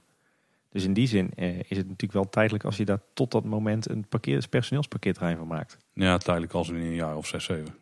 Ja. Zitten we ja. Dan nog een opvallend bericht uit het Brabants Dagblad. Uh, dank trouwens aan Arthur Reijnen voor het delen. en dat ging over de uitbreiding van de Efteling. Want die, uh, daarin werd gesteld, zo is de provincie nu al bezig met de uitbreiding van de Efteling. Die kan waarschijnlijk doorgaan dankzij een stoppende boer in de buurt. Die boer neemt bijvoorbeeld meer stikstofruimte in dan de Efteling nodig heeft, schetst Grashof. Dat is dan een van de mensen van de provincie. Dat is een gedeputeerde. Uh, bij de Efteling kunnen we de resterende ruimte dan inzetten voor de verkeersaanpakken rondom de A59. Dat is op zich gunstig nieuws voor de uitbreidingen. Dus door een stoppende boer wordt, neemt de kans dat de Efteling mag gaan uitbreiden een keer flink toe. Ja, want het feit dat die boer dus stopt, ik weet even niet welke boer het is en waar die ligt, maar dat betekent natuurlijk dat er een flink aantal, uh, of dat er flink minder stikstof wordt uitgestoten. Uh, het ligt iets ingewikkelder met stikstofrechten en stikstofruimte die je kan uh, kopen, verkopen, dat soort gedoe. Maar het is natuurlijk wel super positief nieuws, want dat zou betekenen dat, dat in ieder geval het stukje stikstofdepositie of de pas, zoals dat dan vaak in het nieuws is gekomen, dat in ieder geval is afgekaart voor wat betreft de uitbreiding van de Efteling. Want ik heb gehoord dat de Efteling wel contact heeft gehad met boeren in de buurt die eh, door de stikstofcrisis, want dat was de vorige crisis, Tim, misschien kan je me nog herinneren. Ja, die goede oude tijd. Ja, toen het nog over simpele dingen ging. Eh, die daardoor moesten stoppen en die toen van die uitkoopregelingen kregen van het Rijk. Dat ze daarmee in gesprek zijn geweest om die rechten over te nemen op de stikstof. Eh, zodat ze die dus weer konden inzetten als eh, voor dit eigenlijk, voor deze situatie. Dus het kan goed zijn dat dit dan een van die boeren die, ja, dat een van de boeren daarop in is gegaan. Ja, dat is natuurlijk super positief nieuws. Want dat betekent dat in ieder geval eh, het hele stikstofprobleem niet meer speelt voor eh, de wereld van Efteling 2030. Maar ook dat waarschijnlijk maatregelen zoals het stoppen met eh, de vreugdevuren. of eventuele tornen aan, ik noem maar aan de wasstraat, de stoomtrein of, of het open vuur. Dat dat allemaal niet meer nodig is. Ja, ja zeker ja. Dus super positief. We kregen wel de vraag of dit nu betekent dat we ook door de Raad van State heen zijn en dat we kunnen gaan bouwen aan strookrijk. Eh, maar helaas, eh, het hele stikstofverhaal was natuurlijk maar een deel eh, van, van de bezwaren zeg maar, op het pad. Er zijn natuurlijk nog steeds gewoon de bezwaren van de buurtbewoners over bereikbaarheid, geluidsoverlast, verkeersoverlast, parkeren. En die staan natuurlijk nog steeds. Dus ik denk dat ongeveer 50% van het probleem nu is getackeld. En de rest zal op 9 juni of op een, een ander moment moeten gaan blijken. Ik ben benieuwd. Dan hebben we de hoofdonderwerpen gehad. Dan eh, doen we nu even volledig omgekeerd de follow-up. Dus wat dingen die we nog in de vorige afleveringen, die we daarop terug hebben gekregen eigenlijk. Dan eerst aflevering 144. Dat was de klassieke muziek in de Efteling aflevering. Eh, wat heel tof is, Rebecca was natuurlijk de gast daar. Die wist alles van klassieke muziek en die heeft er ons veel over verteld. Eh, die vertelde ook over haar podcast, Klassieke Mysteries. En die hebben nu een mini-mysteries afleveringsserie online gezet. Er zijn op dit moment al vijf afleveringen. En die kun je checken via het linkje in de show notes of in je favoriete podcast app. Die komen daar automatisch tevoorschijn. Ik zag ze bij mij ook eh, naar voren komen. Helaas geen tijd gehad om te luisteren. Maar eh, kleine afleveringen. Dus eh, check ze zeker. Ja, een minuutje of tien hè. Ja, zoiets ja. Ze zijn heel, heel lekker te luisteren nu. Ja. Ik kreeg ook nog een berichtje van Ramon. En die schrijft, ik hoor jullie op het eind over Peter en de Wolf. Ik vind dat de eindtune van de commercials begin jaren 90 behoorlijk lijkt op de meest herkenbare noten uit dat stuk. Ik heb het even gecheckt. Hij heeft absoluut gelijk. Ja, er zitten gewoon een paar echt overeenkomstige noten in. We zullen het eh, een YouTube filmpje, eh, of dan een linkje naar een YouTube filmpje waarin je die commercial kan zien, zullen we even in de show notes zetten. Tim, ik gaan we eraan wagen. We kregen een mailtje van Pim. Die hebben we even flink ingekort, want dat was weer een, een, een groot bericht. Hey mannen van Kleine Boodschap, dank voor jullie superleuke en interessante podcast. Jullie aflevering over klassieke muziek heeft me getriggerd jullie toch eens een mailtje te sturen. En daar komt ie. Korte aanvulling. Het Capriccio Italien van Tchaikovsky, Tchaikovsky, kun je hem goed? Die we inmiddels allemaal kennen van de trompetgeschal op het Routenplein, is ook op een andere plek in pretparkland te horen geweest. Bob Jaanland heeft een fragment hieruit een tijd gebruikt in, in The Revolution. Ik heb deze helaas zelf nooit kunnen doen. Misschien jullie wel. Volgens Wikipedia heeft hij tussen 98 en 2004 gedraaid. Ik ben er vrij zeker van dat ik toen in die tijd in Bob Jaanland ben geweest. Maar Ja. ik kan me niet zeggen dat, dat ik me dat nog kan herinneren. Ik, ik ben in die periode verschillende keren in Bobbejaanland geweest. En ik eh, kan inderdaad wel bevestigen dat toen eh, Tchaikovsky, eh, Tchaikovsky speelde. Ah, Oké. Dus het klopt wat je schrijft. En we hadden het ook nog in, in de vorige nieuwsaflevering over het feit dat er een stukje van de paddenstoelen in een nummer van Nightwish zat. En we hebben inmiddels reactie gekregen. Dat is ook zo. Het nummer dat heet The Greatest Show on Earth. Eh, maar je moet goed luisteren, want er zitten maar twee seconden paddenstoelen in. Oeh, dat is niet veel. Als we het toch over eh, Nightwish hebben. eh, we hadden toen ook over het feit dat Nightwish een, een album heeft uitgebracht wat een beetje een pretparkthema heet. En voor de liefhebbers, dat album dat heet Imagin Imaginarium. of Imaginarium, eh, als ik het goed zeg. En wat nummertjes die daarop staan zijn onder andere Ghost River, Arabesque en Last Ride of the Day. Dus ook de titels eh, van de nummers op die eh, cd die eh, doen ook wel een beetje aan het themaparkwereldje denken. Hè? Ja, weet je wel, ja. Toffe muziek als je ervan houdt. Eh Marvin van der Hoeven die stuurde nog wat feedback. De beginzang van de Indische Waterlelies heet Taita Indi. En de slotzang is Golades of Cholades of Ik las chocola, maar dat, dat, was, dat zal het ook wel niet zijn. Wishful Thinking was dat denk ik. En we kregen nog wat meer feedback van Marvin. In het verlies werd vroeger een cd van Danny Elfman gedraaid. En dat was de muziek van de film Edward Scissorhands. En Danny Elfman heeft ook de muziek van een van jouw favoriete dark rides ter wereld gemaakt, Tim. Ja, van, eh, van Mystic Manor inderdaad. Ja, klopt. Ja, zeker. Ook hele gave muziek. Als dat dan ook meetelt als eh, klassieke muziek, dan heb ik nog wel een aanvulling op ons lijstje wat we in aflevering 144 hadden. De oude lasershow bij Vogelrok, wie kent hem nog? Eh, dat maakte gebruik van het nummer Standing in Motion van de Griekse componist Janni. Jannie. jij je me je nog herinneren, Paul? Ja, ook omdat jij hem recent bij mij hebt gedeeld. ik, uit die tijd toen ik hem hoorde kon ik hem wel herinneren, maar die had ik niet uit mijn hoofd kunnen opdreunen. Zo goed was hij niet uh, blijven hangen. Okay, heerlijk muziekstuk. Ja, de synthesizer uh, stukken zijn hè? Overigens heeft de Efteling heeft flink wat zitten knippen en plakken destijds om dat nummer op de lasershow aan te passen of andersom. maar gelukkig had ik destijds, of dat is nou steeds een goede vriend van mij. Jij kent hem ook wel, Anton. die is, was heel handig met, met muziek. en die heeft, het, die heeft zeg maar, dat nummer zo weten te knippen en te plakken dat wij exact dezelfde versie van de, de muziek van de lasershow hadden als die in de Efteling werd gebruikt. In goede kwaliteit. Ja, tof ja. ja. Dan ook wat follow-up over de vorige nieuwsaflevering, dat was 145. Uh, de podcast van Puissance Park, zo moet je het ook zeggen, heb ik begrepen van hun. Maar de aflevering over Max en Moritz uh, en de Efteling zelf die is nu beschikbaar. Dus als je Frans enigszins goed is of je wil die een beetje, een beetje upgraden, dan kun je die checken via het linkje in de show notes. Ja. Uh, en dan wil ik met jou toch nog wel even terugkomen, Paul, op aflevering 146, onze vorige reguliere aflevering. Ons bezoek aan het Efteling Golfpark. want wij hebben die eigenlijk opgenomen met, met de twee masters natuurlijk, met Walter en met Ans. Maar we hebben daarna niet echt nagepraat. Wij zijn gelijk weer verder gegaan. Ik wil nog wel met jou even over hebben. Ehm, wat ik nog wel grappig vond, is dat uh, eigenlijk op het hele Efteling Golfpark nog steeds zo'n jaren 90 sfeertje hangt. Ja, dat is absoluut waar. Ja. Misschien zelfs wel een jaren 80 sfeertje in de catacombe, zeg maar. Waar de kleedkamers zitten en zo. ja. Maar dat is gewoon best knap is, want het gebouw stond uit 95. Maar... Ja, nee, maar dat is wel meer utilitair. Hè? Gewoon uh, de, de kale blokken in de muren en zo. En uh, lekker strak en, en klinisch. Daar heb je wel echt gelijk in. Ja. Al moet ik zeggen dat ik dus foto's heb zitten kijken, ook van uh, Leon. Mhm. Die ook in het Efteling Golfpark waren genomen, maar dan begin jaren 2000. En daar ziet het toch nog wel meer jaren 90 uit. Ze hebben toch wel iets gedaan om het iets meer, iets meer deze kant op te duwen. Ja, een klein beetje. Toch had ik destijds toen wij eh, dat rondje deden, uh, wat overigens ook wel belangrijk is om even te melden, dat, uh, dat toen wij die aflevering opnamen, dat er toen in de verste verte nog geen sprake was van coronavirus. Dus Vandaar dat we dat nog hebben kunnen opnemen. Maar ik, ik had echt wel een beetje het idee alsof de tijd echt op het golfpark wel een beetje had stilgestaan. Dat er ook weinig wat dat betreft gebeurd is de laatste jaren aan, aan onderhoud of renovatie of verbetering. Dus ik had, ik had wel echt dat, gevoel dat het wel een beetje uit de tijd is daar. Restaurant vond ik best wel oké. Okay. Ja. In de taal misschien nog wel het meest is gebeurd.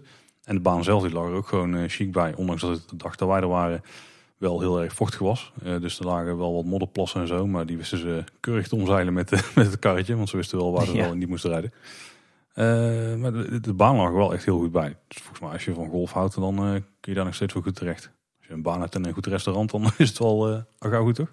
Ja, precies. Nou, ik moet zeggen, we hebben daar een hele toffe ochtend gehad. En, en volgens mij ook best wel een leuk item gedraaid.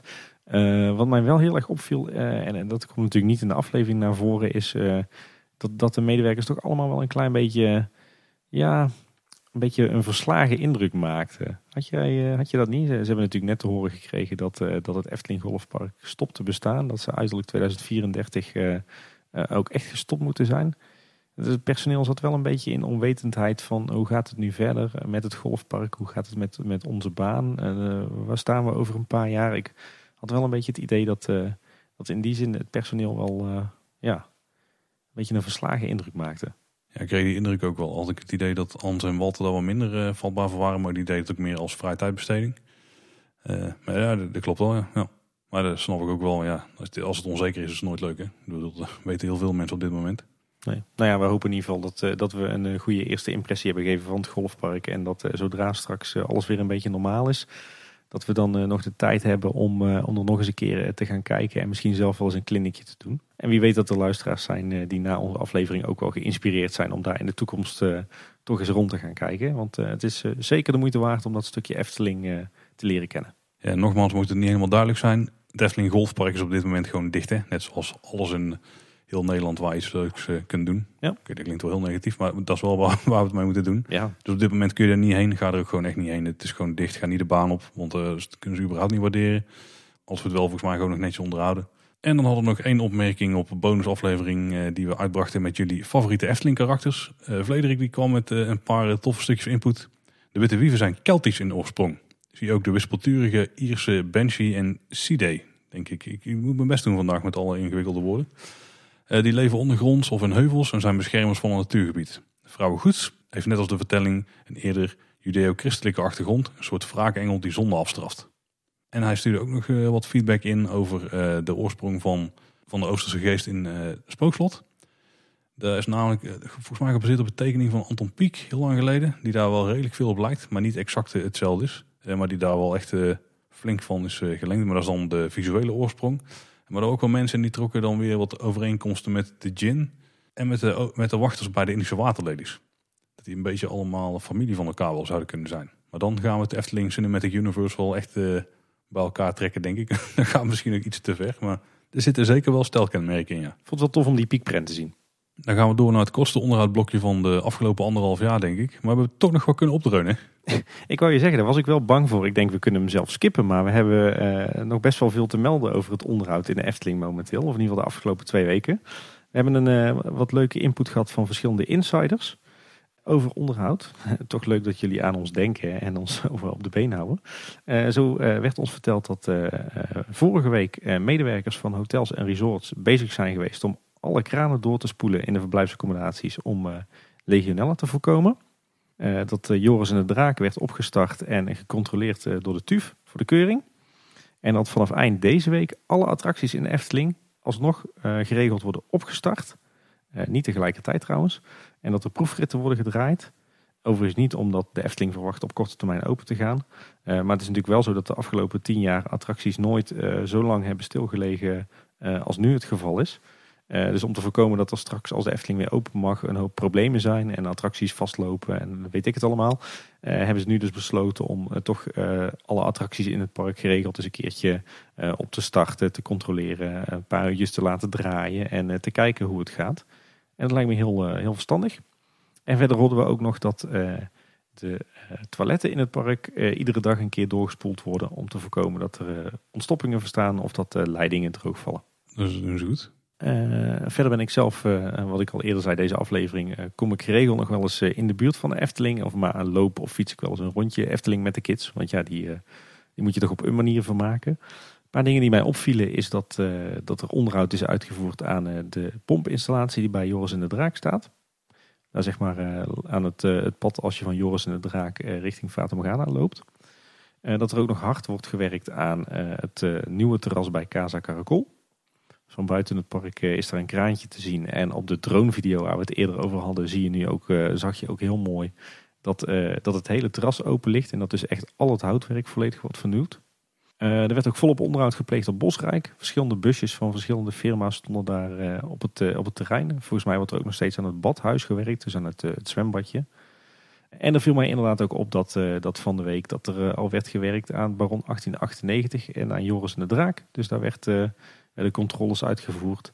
En dat de groendienst ook bezig was met wat plantwerk op het, zeg maar, op het middeneiland van de Piranha. Ja, daar zijn ze toch goed bezig hè? Zou er nou ook dingen bij zitten die niet gepland waren of die ze nu juist makkelijk kunnen doen? Er zijn er wel een paar bij, denk ik. Zoals het groen onderhoud bij Piranha. Want die was alweer nee, Ik denk dat dat, dat, dat zeg maar onderhoud is wat ze ook altijd wel doen hoor. Hm. Ik denk eerlijk gezegd dat ze gewoon het, het reguliere onderhoud en het geplande onderhoud uitvoeren. Misschien overdag of uh, op wat normalere werktijden dan dat ze normaal gesproken zouden doen met, een, met het park wat open is. Het kan nu natuurlijk ook allemaal makkelijker. Hè? Ze hoeven niet alles af te zetten en niet alles achter doeken te doen of op onregelmatige tijden. Het kan nu gewoon tijdens de normale werktijden. Maar ik heb niet de indruk dat er extra onderhoud wordt uitgevoerd. Hm. Iets, iets anders nieuws wat ik trouwens wel nog zag op de, de dronebeelden, waar we het inmiddels de halve uitzending al over hebben, is dat volgens mij het gras op het uh, grote eiland van de Gondoletta is uh, opnieuw eens ingezaaid. En dan doel ik eigenlijk op dat stuk gras uh, bij de Wensbron. waar je zo over de Gondoletta-vijver uit kan kijken. Dat gras dat, dat was er al wat langer wat slecht aan toe. En volgens mij hebben ze nu helemaal opgeschoond en opnieuw ingezaaid. Oké. En als je dit nou allemaal zo oplest, Tim, zijn er nog andere dingen die je wel graag zou hebben dat die gebeuren in het park qua onderhoud? Misschien wel kleine dingetjes of zo? Of... Jij eh, doelt hier waarschijnlijk op de fenomenale 1 april grap van de Efteling. Nou ja, ik denk niet dat het een 1 april grap was. Ik heb hem pas vandaag ingevuld. Ik denk dan krijg ik hem op 2 april binnen. Weet ze zeker dat ik serieus ben. Maar uh, inderdaad, de Efteling die had een, eh, via de Raad Wijze een enquête eruit gestuurd. Welk klein onderhoud moet er volgens jou gepleegd worden in de Efteling? Onderdelen, of ze noemden dan zelf bijvoorbeeld onderdelen die stuk zijn, likje verf nodig hebben, flink gepoetst kunnen worden, een opfrisbeurt kunnen gebruiker of een opknopbeurt moeten krijgen. En het gaat niet over grote aanpassingen. Ehm, misschien een beetje inspiratie om de mensen die niet echt in het onderhoud zitten toch iets te laten doen. Dan heb ik denk vooral over het eh, poetsen of opfrisbeurtjes. Maar wie weet, misschien heeft het ook inspiratie voor wat andere dingen die ze snel kunnen fixen. Nodig. Ja, ik was, ik was erg verrast moet ik zeggen. Blij verrast misschien wel van wat tof dat ze de Efteling liefhebbers vragen wat er aan onderhoud moet gebeuren. tegelijkertijd dacht ik een paar uur later ook wel van ja, is dit geen 1 april grap? Want het is wel heel bizar dat je aan je aan de fans gaat vragen wat moeten we nog aan onderhoud doen. Ik bedoel, er zit best wel een grote afdeling op het kantoor in de Efteling die zich bezighoudt met, uh, met de onderhoudsplanning. En ja, die volgens mij toch een lange lijst moet hebben van al het onderhoud uh, wat nog moet gebeuren. Dus ja, vandaar dat ik op een gegeven moment ook aan een 1 april grap dacht. Maar goed, misschien dat ze gewoon denken van joh, uh, wie weet zit er wat tussen waar we zelf niet aan denken. Laten we het eens de liefhebbers vragen. in dat geval denk ik ontzettend sympathiek. En ik heb even gedacht van ja, laat maar hangen, want uh, dan, uh, dan blijven we bezig. Uh, maar ik ben er toch eens voor gaan zitten. en ik heb zo uit de losse pols toch een lijstje van, ik denk, 20, 25, 30 puntjes toch wel even op papier gezet richting de raad en wijzen. Ik heb er een stuk of tien maar gedaan, dat viel al mee. Ah. Wat, was, wat was jouw eerste ingeving? Want je moest een van de vragen, of eigenlijk de eerste vraag was, als er één ding is wat we moeten aanpakken, wat is het dan? Ik weet het eigenlijk al niet meer. Die, dat was namelijk een verrassingsvraag. Ik wist namelijk dat die vraag uh, dat, dat je een lijstje moest invullen. Maar die eerste vraag, ik weet eigenlijk niet wat ik daar heb ingevuld. Oh, de misteffecten maken. Zorg dat de misteffecten gewoon constant goed werken in het park. Nou, daar moet ik uh, erg om lachen. Want weet je wat mijn uh, antwoord daar was? Dezelfde. Ook de mist fixen, ja. Oké, dat was niet afgesproken. dat was mijn eerste nee. inderdaad, ja. En verder een lijstje met ja, een hoop schilder of punten waar het schilderwerk gewoon een keer opgefrist moet worden. Ik denk, ik hou het kleine. Ja, ik, eh, wat kwam er bij mij vandaan voor, eh, voorbij? In, natuurlijk draak Etna, en natuurlijk Gin en de beweging van de schatkamer. Ja, die molen bij het Lavelaar een keer fixen, die had ik ook nog wel. Paddenstoelenparcours natuurlijk en Vrouw Holle. Maar ook bijvoorbeeld het kasteel van Doornroosje. Uh, de Herauten een likje verf. die had ik ook, ja. Villa Volta de programmering. ja joh, een hoop schilderwerk inderdaad ook. Oh, de façade van het Carouselpaleis had ik nog wel ingevuld. Nog wat inschaduwwerk in Marenrijk de kleine defectjes her en der. Het, uh, ik dacht, uh, ga ik hier nou echt veel tijd aan besteden? En ik dacht, nou, dat ga ik niet doen. Ik schud gewoon wat dingen uit mijn mouw. En uiteindelijk heb ik toch weer veel te veel tijd aan besteed. Twee koppen koffie? Ja, zeker wel. ik, ik ben heel benieuwd wat de raad en wijze of wat de afdeling onderzoek allemaal binnenkrijgt. En wie dit in vredesnaam tot één, één lijst gaat, gaat samenklussen. Waarbij alle dubbelingen eruit gaat. Volgens mij heeft diegene daar eh, een behoorlijke week werk aan, zeg maar. Ik eh, ben er ook wel bang voor, ja. ja dan gaan we naar het kort nieuws, Tim. Ja. We zagen op Twitter wat mooie foto's verschijnen van de panoramasalon van uh, Symbolica in aanbouw. Ja, echt het dioramaatje hè, wat je daar ziet. Ja. Toen nog een aanbouw was in de Loodstar op het, uh, aan de Torenstraat, zeg maar, op, het, uh, op de speelwaarde. En die zijn waarschijnlijk afkomstig van het Instagram-account van Diego Teroba. En die heeft volgens mij ook de schildering gemaakt waar uiteindelijk die diorama op is gebaseerd, toch? Klopt, ja. Dus die, die kun je checken via de link in de show notes. Die staan op het Twitter-account van Slimme Toon. Diego heeft heel veel voor de Efteling gedaan. Hè. Ook bijvoorbeeld uh, volgens mij die grote schilderijen in de foyer van het Efteling Theater en in uh, het eethuis van Bosrijk zijn van hem. En had hij bij het Loonse Land ook die steampunk schildering gemaakt? Ja, klopt inderdaad. Die is ook van hem. Maar bijvoorbeeld ook uh, heel veel rotswerk in, in de Efteling is van hem. Sowieso heel veel vormgeven in decoratiewerk. En ik geloof dat hij ook een soort van hoofdvormgever was van Wildlands Adventure Zoo in Emmen. Dus uh, dat is een uh, creatieve gast. Nou, zeker, ja. Maar hele toffe foto's. Uh, toch een klein beetje merchandise nieuws. bij de Avri kun je nu een vliegende vakier met beweging kopen. Ja. En wat lijmresten misschien. Maar dan moeten we even kijken. Ik weet, ik weet niet wat de kwaliteit is, hè? Die al te negatief over zijn. Maar, maar ik geloof dat hij niet omdraait in het torentje, hè, zoals hij dat in de werkelijkheid doet. dat kan ik me eens voor voorstellen. Dus hij vliegt een keer vooruit en een keer teruguit. Nou, dat is de alternatieve vakier. En nog wat vacatures. Hè? Er staan wel wat vacatures online, toch?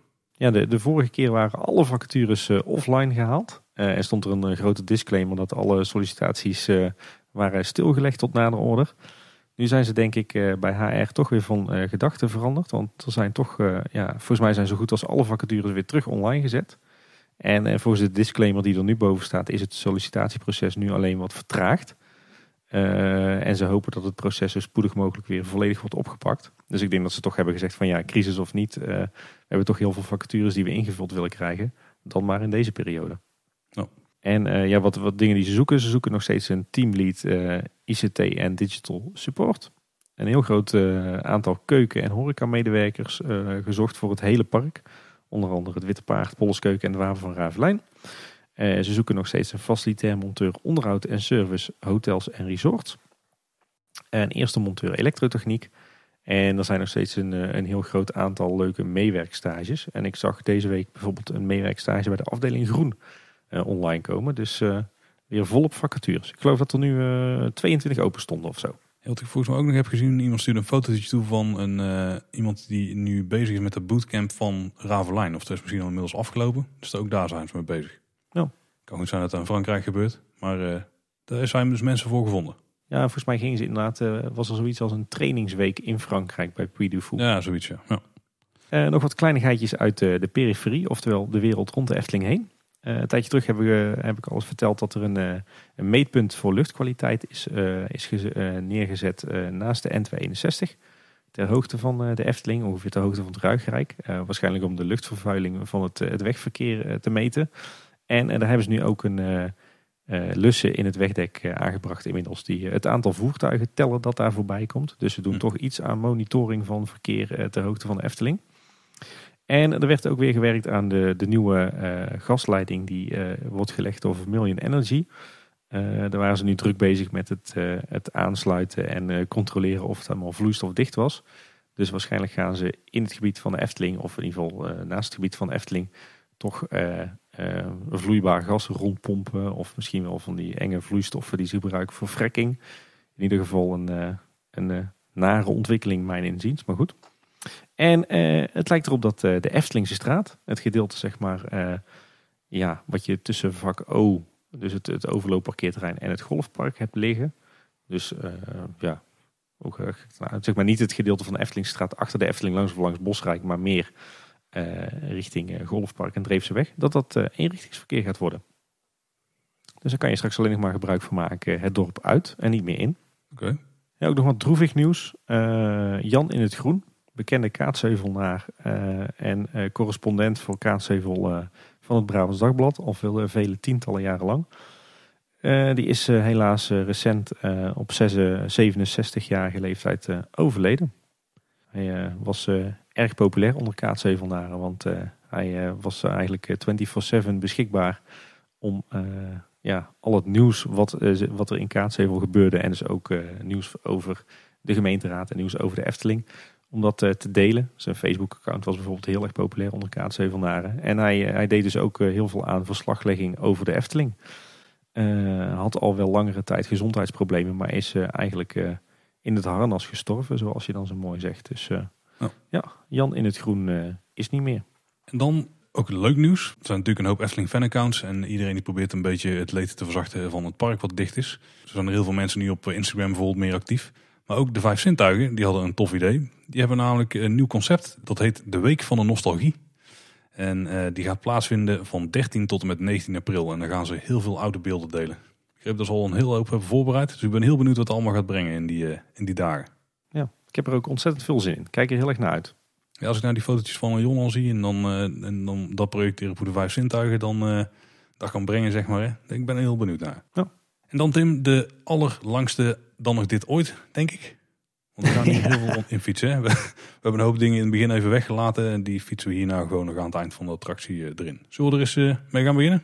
Ja, nou ja, misschien eerst de vraag, Paul. We hebben het al volop gehad over wat uh, corona en het coronavirus voor de Efteling betekent. Maar wat betekent het voor jou? Hoe, hoe ga jij ermee om inmiddels?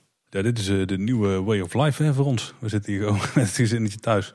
we doen eigenlijk alles in en rondom het huis. de kinderen die zijn hier echt al weken niet weg geweest. We hebben wel buiten, we hebben dan de luxe dat we best wel buitenruimte hebben. Dus we kunnen ons daar prima van maken.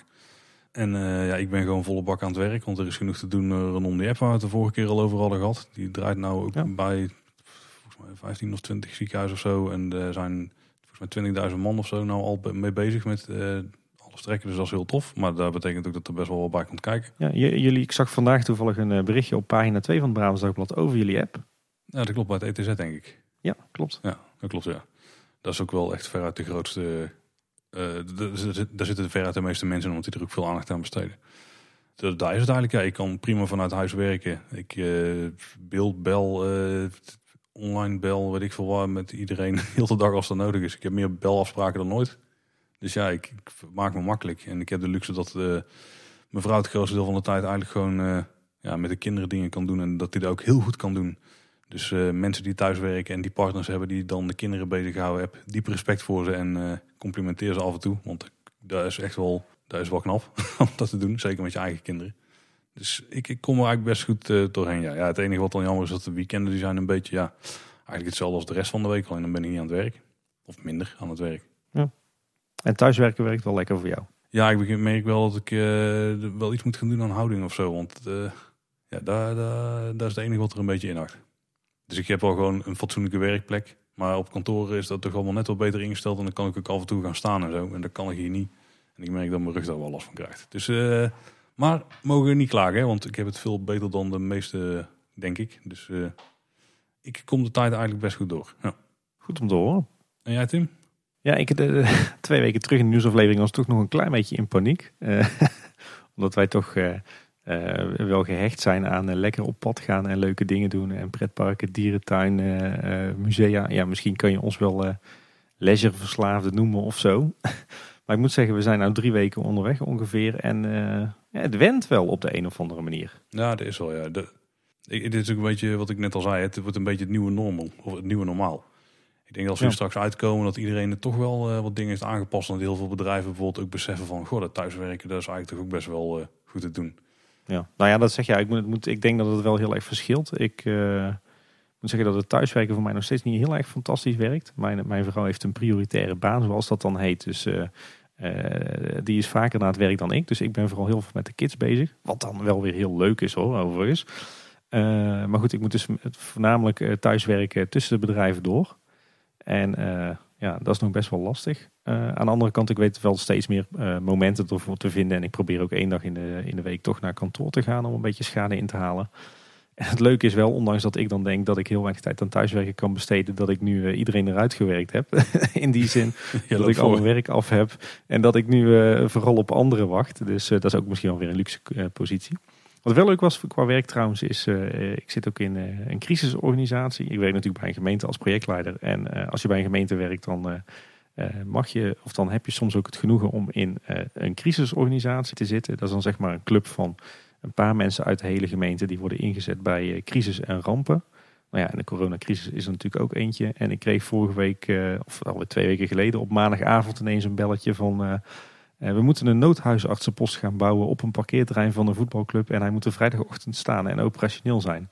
Regel het maar. Oké daar werd ik wel heel vrolijk van. Normaal gezien moet natuurlijk alles uh, tien keer overlegd en beleidstukken en de goedkeuring van uh, college van burgemeester en wethouders en aanbestedingen, weet ik het. Maar dit was uh, gewoon regelen. Dus ik heb twee dagen lang heel veel gebeld en geregeld en opdrachten gegeven. En donderdagochtend stond hij er. Daar is dat ding in Tilburg dan, of niet? in Goorlen. De Huisartsenstraat. Uh, misschien is ook uh, op, op Brabant in Brabant ook geweest. Maar dat, ja, die heb, ik, die heb ik dan weer zien staan in een krantje. Ja. Nou, tof. Dus er was wel, wel een tuffe, toffe klus tussen daar, door. Daar zit je dan toch voor in de crisisorganisatie. Ja, zeker. Ja, tof. Ja, en, en verder is het gewoon een kwestie van dat we zoiets hebben van oké, het is nu zoals het is. De maatregelen zijn allemaal heel terecht en heel erg hard nodig. En we maken er gewoon het beste van. Uh, we proberen toch wel uh, één of twee keer per dag even naar buiten te gaan. Maar dan natuurlijk wel op een verantwoorde manier. Dus uh, we gaan heel erg vaak de natuur in. Natuurlijk de luxe dat de Loons en Drunense duinen dichtbij zijn. en dat we daar wel ongeveer weten wanneer het aan druk of rustig is. Dus veel aan het fietsen en aan het lopen. Ook een paar keer naar de Hoge Veluwe geweest weer. Nationaal park. volgens mij het grootste park in Nederland. Uh, daar is het momenteel ook compleet uitgestorven. En dat is een schitterende plek met uh, hele mooie natuur en hele mooie gebouwen en vergezichten. Dus die hebben we nu ook helemaal herontdekt. Ja, en verder, uh, ja goed, proberen we er dus gewoon het beste van te maken. We hebben eindelijk hier thuis ook de Disney films geïntroduceerd. daar wilden de kinderen in eerste instantie, of daar hadden ze niks mee. Maar die zijn nu toch gezwicht. Dus we hebben inmiddels een stapel Disney DVD's doorgewerkt. DVD's? Ja. Die had je al dan, hoop ik hè? Ja, we hebben er ook een paar gekocht. Echt waar? Ja. ik hoop voor een goede prijs, want voor een paar euro had je ook Disney Plus kunnen hebben voor een paar maanden. Ja, dat weet ik, maar dat is allemaal zo'n gedoe. Ik denk, koop gewoon lekker ouderwetse dvd's. Ja, jij, jij vindt het fijn om door dvd-menus heen te navigeren. Dat vind ik echt zo verschrikkelijk. En dan kijken van, uh, dit is copyright protected en absoluut niet kopiëren deze DVD. Ja. Nou, ook niet zo. Ah, oké. nou ja, dat, dat doen wij dus. Ik moet zeggen, het is zelfs zo erg dat ik nou tegenwoordig, eh, als dan eh, die Disney intro komt met dat kasteel en die ferry dus erboven, dat ik zelfs kippenvel krijg. Dus het gaat een beetje de foute kant op misschien. maar uh, eindelijk een keer een, een Chromecastje gekocht. Dus dat maakt het Netflixen ook wat, wat makkelijker. Hè? Dus ja, we vermaken ons wel. Of het Disney Plus, het Tim. Oh ja. Je moet me dat toch eens uitleggen hoe dat werkt, Paul. En dan kan jouw vrouw kan dan mooi de Mandalorian kijken. Ja, dat is waar. En ik uh, de Imagineering Story. Oh ja, ja zeker ja. Ja, zeker. dus ja, eigenlijk maken we er gewoon het beste van en vermaken we ons best, uh, best prima. Het enige zure is natuurlijk dat we best wel uh, voor veel concerten en festivals kaartjes hadden die nu niet doorgaan natuurlijk. Ja. Paaspop, Cresip, Appelpop gaat ook niet door. We hadden in mei een lang weekend Paradise gepland. Dat is nog maar de vraag of dat het door kan. Ja, zit er niet, niet echt in, nee. Nee, ja, en goed. En natuurlijk missen we plekken als de Efteling en de Beekse Bergen. Maar goed, uh, het is wat jij zegt. Uh, uh, we moeten vooral heel blij zijn dat we nog gezond zijn. En de maatregelen die er nu zijn, die respecteren. Want die zijn gewoon heel terecht. Dus, en ondertussen maken we er gewoon maar het beste van. Ja, ik besefte hem ook dat we hadden vakantie gepland naar Denemarken. Waar onder andere Legoland in zaten en Tivoli Gardens. Die gaan natuurlijk ook niet door, want dat was voor de paasvakantie. Nou, daar, gaat, daar gaan wij niet richting Denemarken. Nee, dat, uh, dat zie ik ook niet meer gebeuren. Maar daar hadden we nog niks voor geboekt, gelukkig. Oh, dat scheelt. Hm. Ja, wij hebben in augustus nog een eh, vakantie gepland staan in Stockholm. Met de vliegtickets al betaald en de Airbnb al betaald. Dus ik ben ook heel benieuwd uh, hoe dat gaat, verder gaat, zeg maar. Wanneer was dat? In... begin augustus. Oh, begin, ah, daar zie ik nog wel goed komen. Ja, ja, ik vind het tricky hoor. Ik heb wel vertrouwen. We gaan het zien. Ja, ik had het net al over de vijf zintuigen die een tof initiatief hadden in deze donkere dagen. Uh, die steeds lichter worden trouwens, dat terzijde. Zero G Reviews. Pieter Leeboy die heeft ook een initiatiefje. Daar hebben we het volgens mij de vorige keer ook over gehad. Hè? Ja, klopt inderdaad. Dat, uh, die een Instagram uh, interview sessie nu doet live. En daar was ik ook te gast. Volgens mij komt de video nog een keer op YouTube te staan als je hem niet hebt kunnen live kijken. En daar zat een onderwerpje in, Tim. Top 3 tips voor een warme dag in de Efteling. Ik heb hem nog niet kunnen kijken. Uh, want ik heb geen Instagram. Dus ik zit, ik zit naast zich te wachten op dat het moment dat hij op YouTube komt. Maar ik was wel benieuwd wat jouw drie tips waren. Mijn, nummer drie is uh, ga in de Piranha. Gewoon daar, uh, nat worden als het even mee, als het even kan. Want dat is natuurlijk gewoon een prima attractie. Nou, dat is heel voor de hand liggend. Uh, de meest kleine boodschappige tip was nummer twee. Dat is koop een ijskoud drankje. En strijk ergens neer in het sprookjesbos in de schaduw onder het bladerdek op een bankje met een beetje interessant uitzicht. En ga daar gewoon op je gemak zitten en vertoeven. Uh, want dat is een hele prima manier om de tijd door te komen in de Efteling als het heel warm is. En dan nummer 1 is uh, ook een beetje gematcht bij uh, Pieter natuurlijk, die het altijd graag op achtbaan heeft. Ga in Vogelrok. Want daar is het altijd lekker koel. Ja. je hebt geen zon in je nek. ja, als de wachtrij niet te lang is, dan sta je ook niet buiten in de zon vol een bak. Want dat is natuurlijk dan ook niks. En dat is gewoon een hele, hele prima manier om een warme dag vol te, vol te houden en dan ook nog wat trail mee te krijgen. Maar dat je gewoon eigenlijk geen last hebt van de zon en ook niet van de hitte, want daar is het toch wel goed vol te houden. Nou, goede tip. Dat je ook nog een top drietje zo die uit de mouw kan schudden? Of, uh... Ja, volgens mij, wij hebben zelf natuurlijk een hele aflevering gemaakt met tips voor warme dagen. Ja, dat is ook wel. Dus uh, ja, volgens mij uh, veel, veel drinken, goed zonnebrand smeren, zonnebrilletje op en, en veel, veel schaduw opzoeken, hè? toch? Ja, dat is toch crisisteam Tim die dan weer een beetje opkomt, hè? Ja, precies. En niet te veel, niet te veel doen, niet te veel willen doen. Gewoon relaxed, terrasje pakken, ijsje. Hè? Zeker, ja, eens. Zo, dat is het seizoen waar we nu heel erg naar verlangen, denk ik. Ja, zeker. Ja. Daar, daarover gesproken trouwens, we, we, zitten wel in en dan nog dit, maar ik pak toch weer even terug naar de Efteling. Ik ben ook heel benieuwd wat die coronacrisis en, en de bezuinigingen die daaruit volgen voor uh, de nieuwe zomeravonden gaan betekenen hoor. Is goed dat ze die nog niet hebben aangekondigd. Nee, inderdaad. Ik, uh, ik denk dat het zomaar een uitgeklede variant van een uitgeklede variant kan gaan worden. Ja, als er al unieke horeca is, uh, dan vind ik het al gauw goed eigenlijk. Ja, als het maar signature, signature snacks zijn, toch? Ik uh, ben al, ja, daar ben ik al gauw tevreden. Pieter die was trouwens ook nog te gast bij Wessel in de extra Loopings podcast over het sluiten van alle pretparken door de coronacrisis. Of eigenlijk vooral het, of het later openen van de pretparken. Want daar gaat het natuurlijk niet alleen over de Efteling, want de meeste pretparken zijn seizoensgebonden.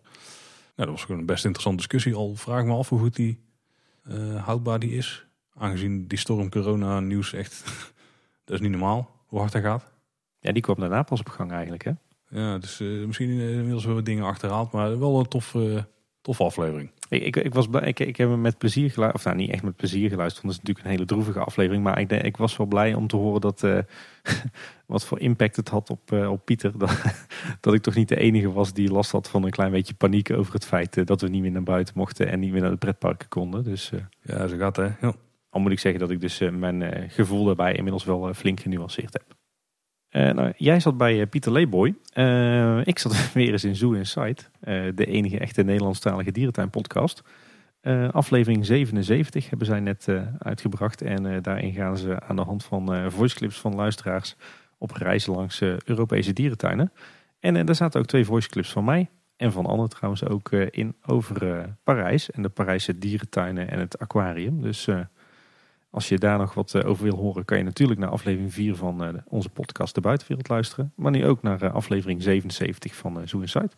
Ja, wat ik heel tof vond, Tim, je hebt hem ook eh, voorbij zien komen. We kregen van Twitter-gebruiker DVG94. En volgens mij is de volledige accountnaam DVG94 Illustrations. Ja, zeker. Als blijk van waardering voor de podcast een, eh, een hele toffe tekening. Eerst de schets en later ook een ingekleurde versie van eh wij aan tafel met een hoop Efteling figuren die een podcast aan het maken zijn. Was heel leuk. Ik vond hem heel tof. DVG, echt hartstikke bedankt voor de hele toffe illustratie.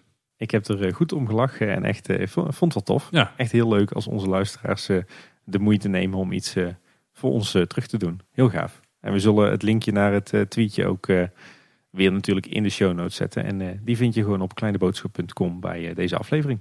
Ook nog een kijktip op YouTube. Team Park College van Simon. Die kennen we al van heel veel pretparkvlogs. Die heeft nu een nieuwe YouTube-serie en daarin neemt hij mee in hoe, volgens mij vooral in eerste instantie, hoe achtbanen werken of hoe attracties werken. En de eerste aflevering die gaat heel erg specifiek in op hoe achtbanen remmen. En dan denk je, nou oké, daar, is, eh, daar kan wel iets voor voorstellen hoe dat gaat. Maar daar heeft hij echt een super interessante video van gemaakt van eh, volgens mij ruim 10 minuten van hoe dat nou werkt en wat de verschillende remmethodes zijn. Maar ook wat de historie is van bijvoorbeeld het remmen van achtbanen. Dus dan krijg je weer eh, speciaal voor jou Tim van die remmen naar achter op, achter op de, de, de karretjes. En hoe dan daar de remmen werken en zo. Dat die zich dan uitzetten tegen de buitenkant van de baan. En dat de hout daar dus ook slijt en zo. Echt heel tof. Heel gaaf. Volgens mij wordt het een hele, hele toffe serie. Dus houd die zeker in de gaten.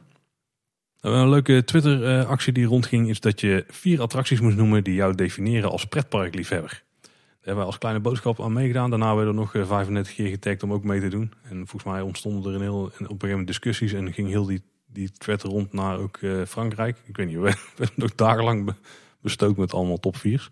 Ja, wij, wij zaten, volgens mij zaten wij samen met, eh, met details in de originele tweet. Hè. Dus dat was een beetje dingetje. Wij werden overal in meegenomen. Dus het, het regende echt tweets in onze tijdlijn. Al weet ik niet zeker of dat de originele tweet dan weer geïnspireerd was door een, iemand anders een tweet of zo. Maar wat waren onze top 4's? Ik moet zeggen dat ik die van mij niet meer weet en die kan ik ieder kwartier veranderen. Maar dat was bij mij ook een beetje. Ik vond het lastig hoor. Welke vier attracties definiëren jou als pretparkliefhebber? Eh ik denk, ja shit, hoe ga ik dat nou doen? Eh, eh, moet ik dan mijn vier favoriete attracties nemen? Moet het dan alleen Efteling zijn of niet? Kom ik dan toch uit bij mijn Liseberg en Tivoli Gardens? Nou, dat was het allemaal niet. Ik heb ze gewoon uit mijn mouw geschud op gevoel. En ik kwam op Fata Morgana, Villa Volta. Eh, dat is twee Efteling klassiekers. En dan Mystery Castle in Fantasialand. ja, En, eh, en Mystic Manor in eh, Hongkong Disneyland.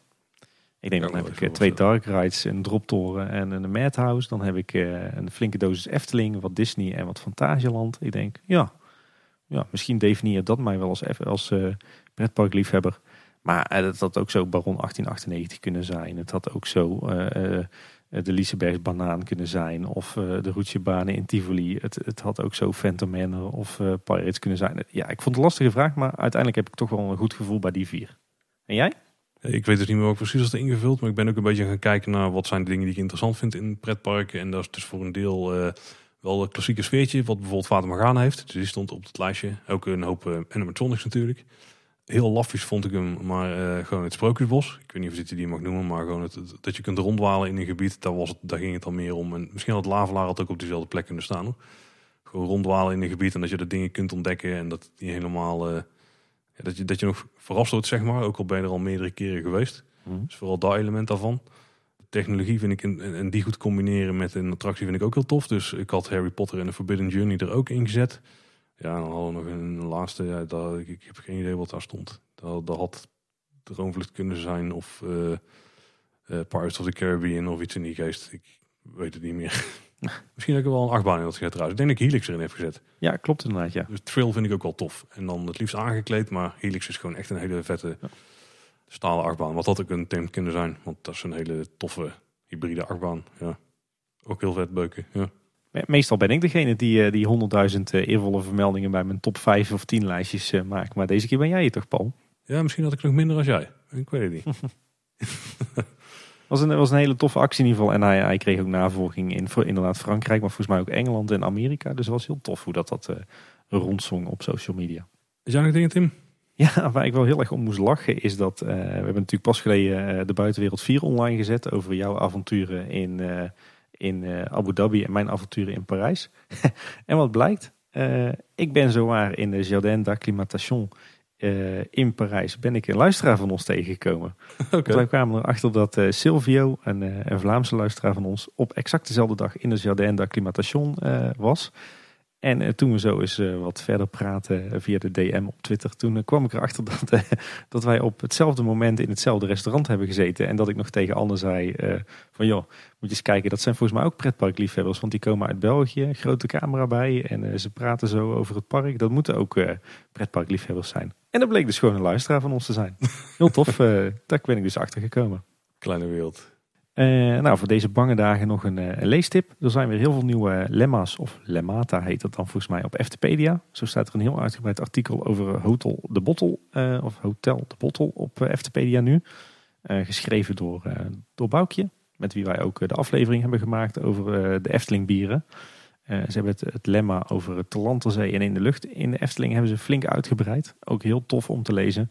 En ze hebben nu ook een heleboel nieuwe lemmata over eh, Fabula. Dus eh, ga zeker eens een kijkje nemen op eh, Eftepedia. En er is ook een hele nieuwe tof voorbij gekomen. En die moet je maar eens gaan opzoeken. Vier talen. Ja, die is heel cool. Die heb ik eh, vanmiddag ook gezien. Ja, daar kon ik heel smakelijk om lachen. Ja, en, toch ook nog even stilstaan bij een toch best wel een bijzonder momentje. Want teampark.nl stopt ermee na 20 jaar. Toch echt een stukje jeugdsentiment voor mij. Nou ik denk dat de meeste van onze luisteraars Teampark wel kennen. Was eh 20 jaar geleden zo'n beetje eh, ja, eh, het begin van de, de pretpark-fanwereld. Je had toen de tijd, dat was ook een beetje de tijd dat ik begon als fan in de fancommunity. Ik kwam natuurlijk al veel langer in het park, maar zo rond eh, 2000 eh, eh, begon ik mee te draaien in de fancommunity. En toen had je eigenlijk twee opties. Je had het Wondere Wereldweb van Erwin Taats met Wonderchat. En het ging dan eigenlijk vooral over de Efteling.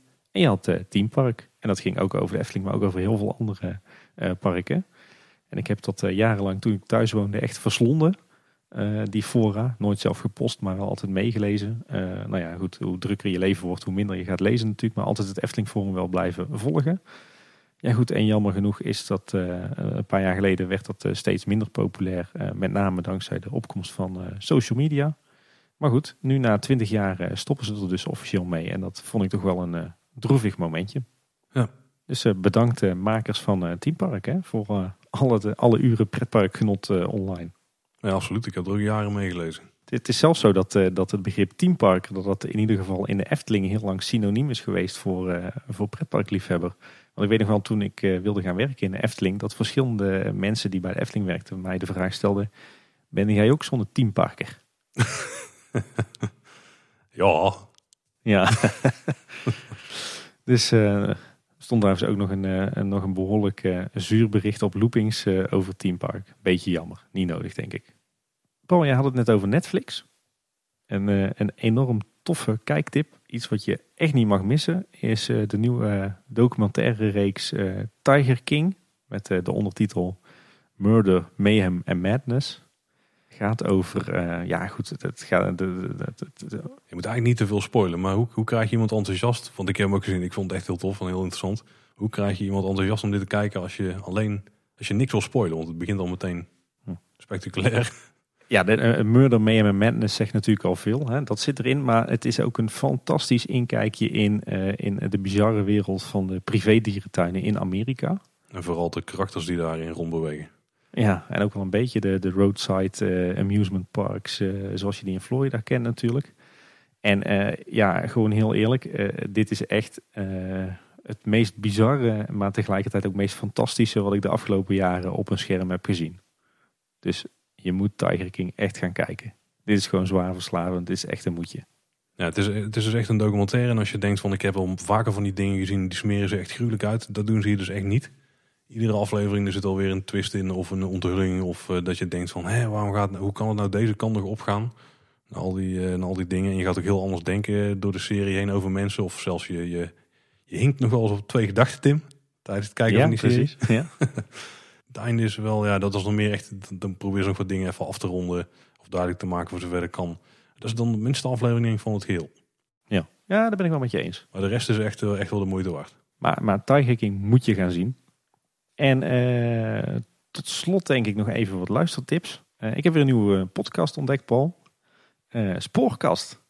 Een Nederlandse podcast over het spoor. Over treinreizen. Er zit onder meer Elger in. Bekend van de Wie de Mol podcast Trust Nobody. ja, gewoon heerlijk om drie heren een uur lang te horen neurden over alles wat met treinen te maken heeft. Ik was zelf als jong kereltje ook wel weg van treinen en spoorwegen. En ja, eigenlijk net als zo als geldt bijvoorbeeld voor de podcast Ready for Takeoff. heb ik dat nu ook met mijn spoorkast. Dat ik er dan toch achter kom dat ik stiekem nog steeds wel ook wel een klein beetje treiner ben. Nee, gewoon heel tof om, om mensen zo gepassioneerd en zo diepgaand over een bepaald onderwerp te horen praten. Dus als je wat hebt met, met treinen en spoorwegen, zeker een aanrader. Uh, verder is uh, Team Parks Onstage, uh, de podcast van Danny, bekend van de Eftelflex video's op YouTube. Die staan nu ook in alle podcast apps, dus die kan je ook overal vinden. de eerste twee afleveringen daarvan staan al online, ook heel tof. De eerste gaat over de Flevohof. En dat was voor mij meteen een hoop jeugdsentiment, want daar ben ik als kind ook nog een keertje geweest. Heel tof om een reis terug in de tijd te maken. En hun tweede podcast was een soort van ja, zoektocht, of eigenlijk een zoektocht naar een antwoord op de vraag: heeft Nederland stadspretparken? Uh, interessante vraag. Uh, het doet mij vooral uitkijken naar meer afleveringen van die podcast over de stadspretparken zoals we die elders in Europa kennen. En ook over andere Nederlandse pretparken. Maar op zich heel leuk om te luisteren. En Danny heeft trouwens ook een hele toffe backstage video op YouTube gezet. waar je een kijkje achter de schermen krijgt bij de Roetsjebanen. De achtbaan uit 1914 in Tivoli Gardens.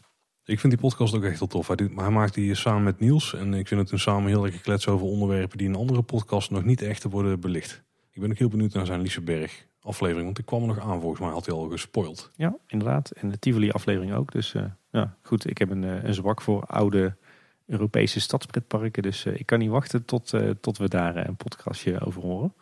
Overigens, Behind the 60 Minutes, de podcast van Yves, de milde dictator over escape rooms, die is inmiddels ook te vinden in alle podcast apps. Ah, kijk, die luister ik ook nog heel graag. Er zitten echt hele toffe inkijkers in. En wat ik wel heel vaak aanhaal, wordt misschien al een beetje moe van, maar het creatieve proces van hoe dingen worden bedacht en gemaakt en hoe die ontstaan vind ik altijd heel interessant.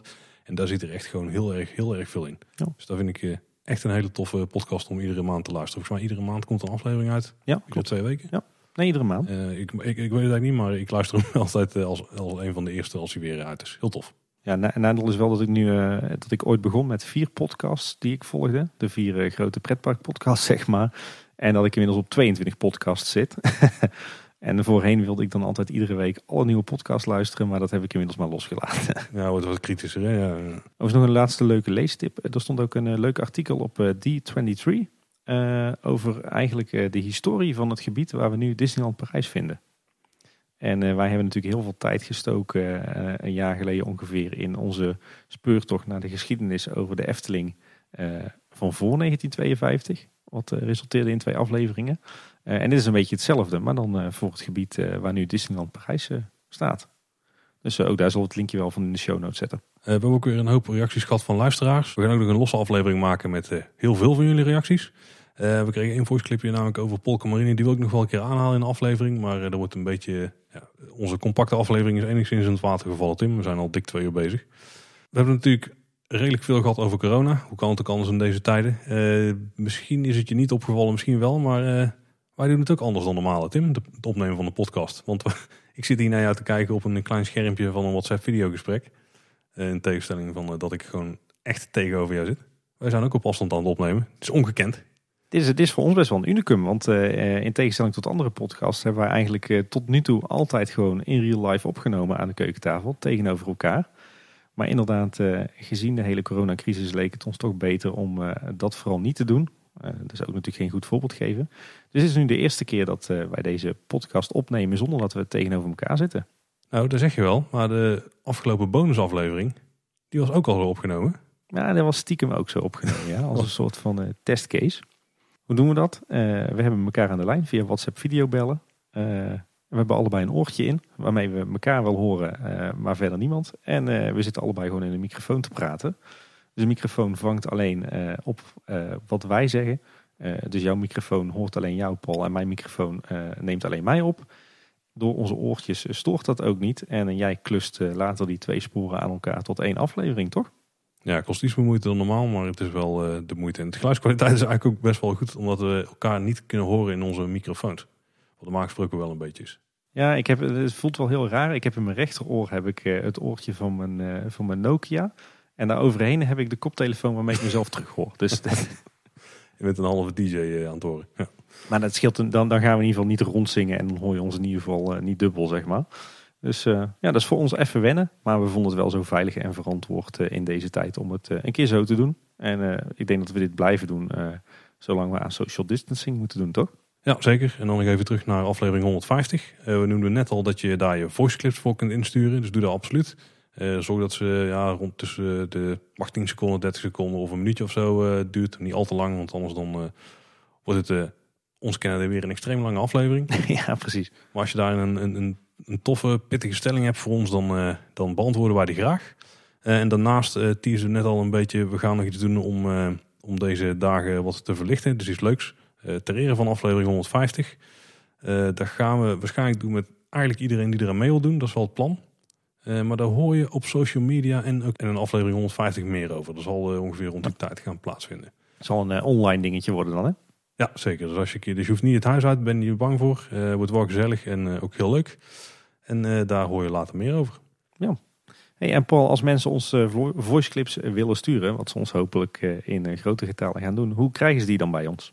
Je kunt het beste sturen naar info.kleineboodschap.com. Uh, dat is gewoon een mailbox, daar kun je dus redelijk grote bestanden heen sturen.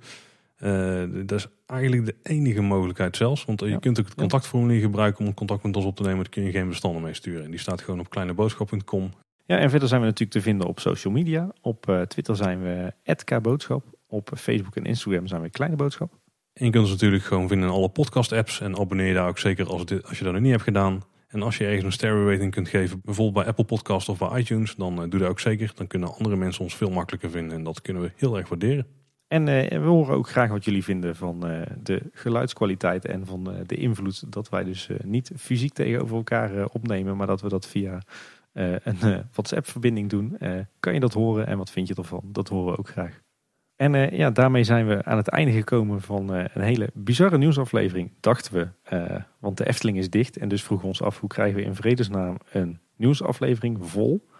Maar Paul... Is net gelukt. Dat is wel redelijk gelukt hè? Net, was kantje woord. Ja, ik denk dat dit een van de langste nieuwsafleveringen ooit is. Dus ik weet niet wat de invloed van de corona op Kleine Boodschap is. Nou, ik moet nog even kijken hoe het met de knippen in elkaar daar zit. Het kan goed zijn dat er wat tijd van afvalt dat we niet record gaan aantikken, maar dat is niet zo heel erg. Nou ja, wie weet uh, hoe het over twee weken weer is in onze 150ste aflevering. Ja, slaap in ieder geval Jamie. ja. uh, in ieder geval bedankt voor het luisteren. Dat was weer voor deze week. Tot de volgende keer en houdoe. Houdoe, bar.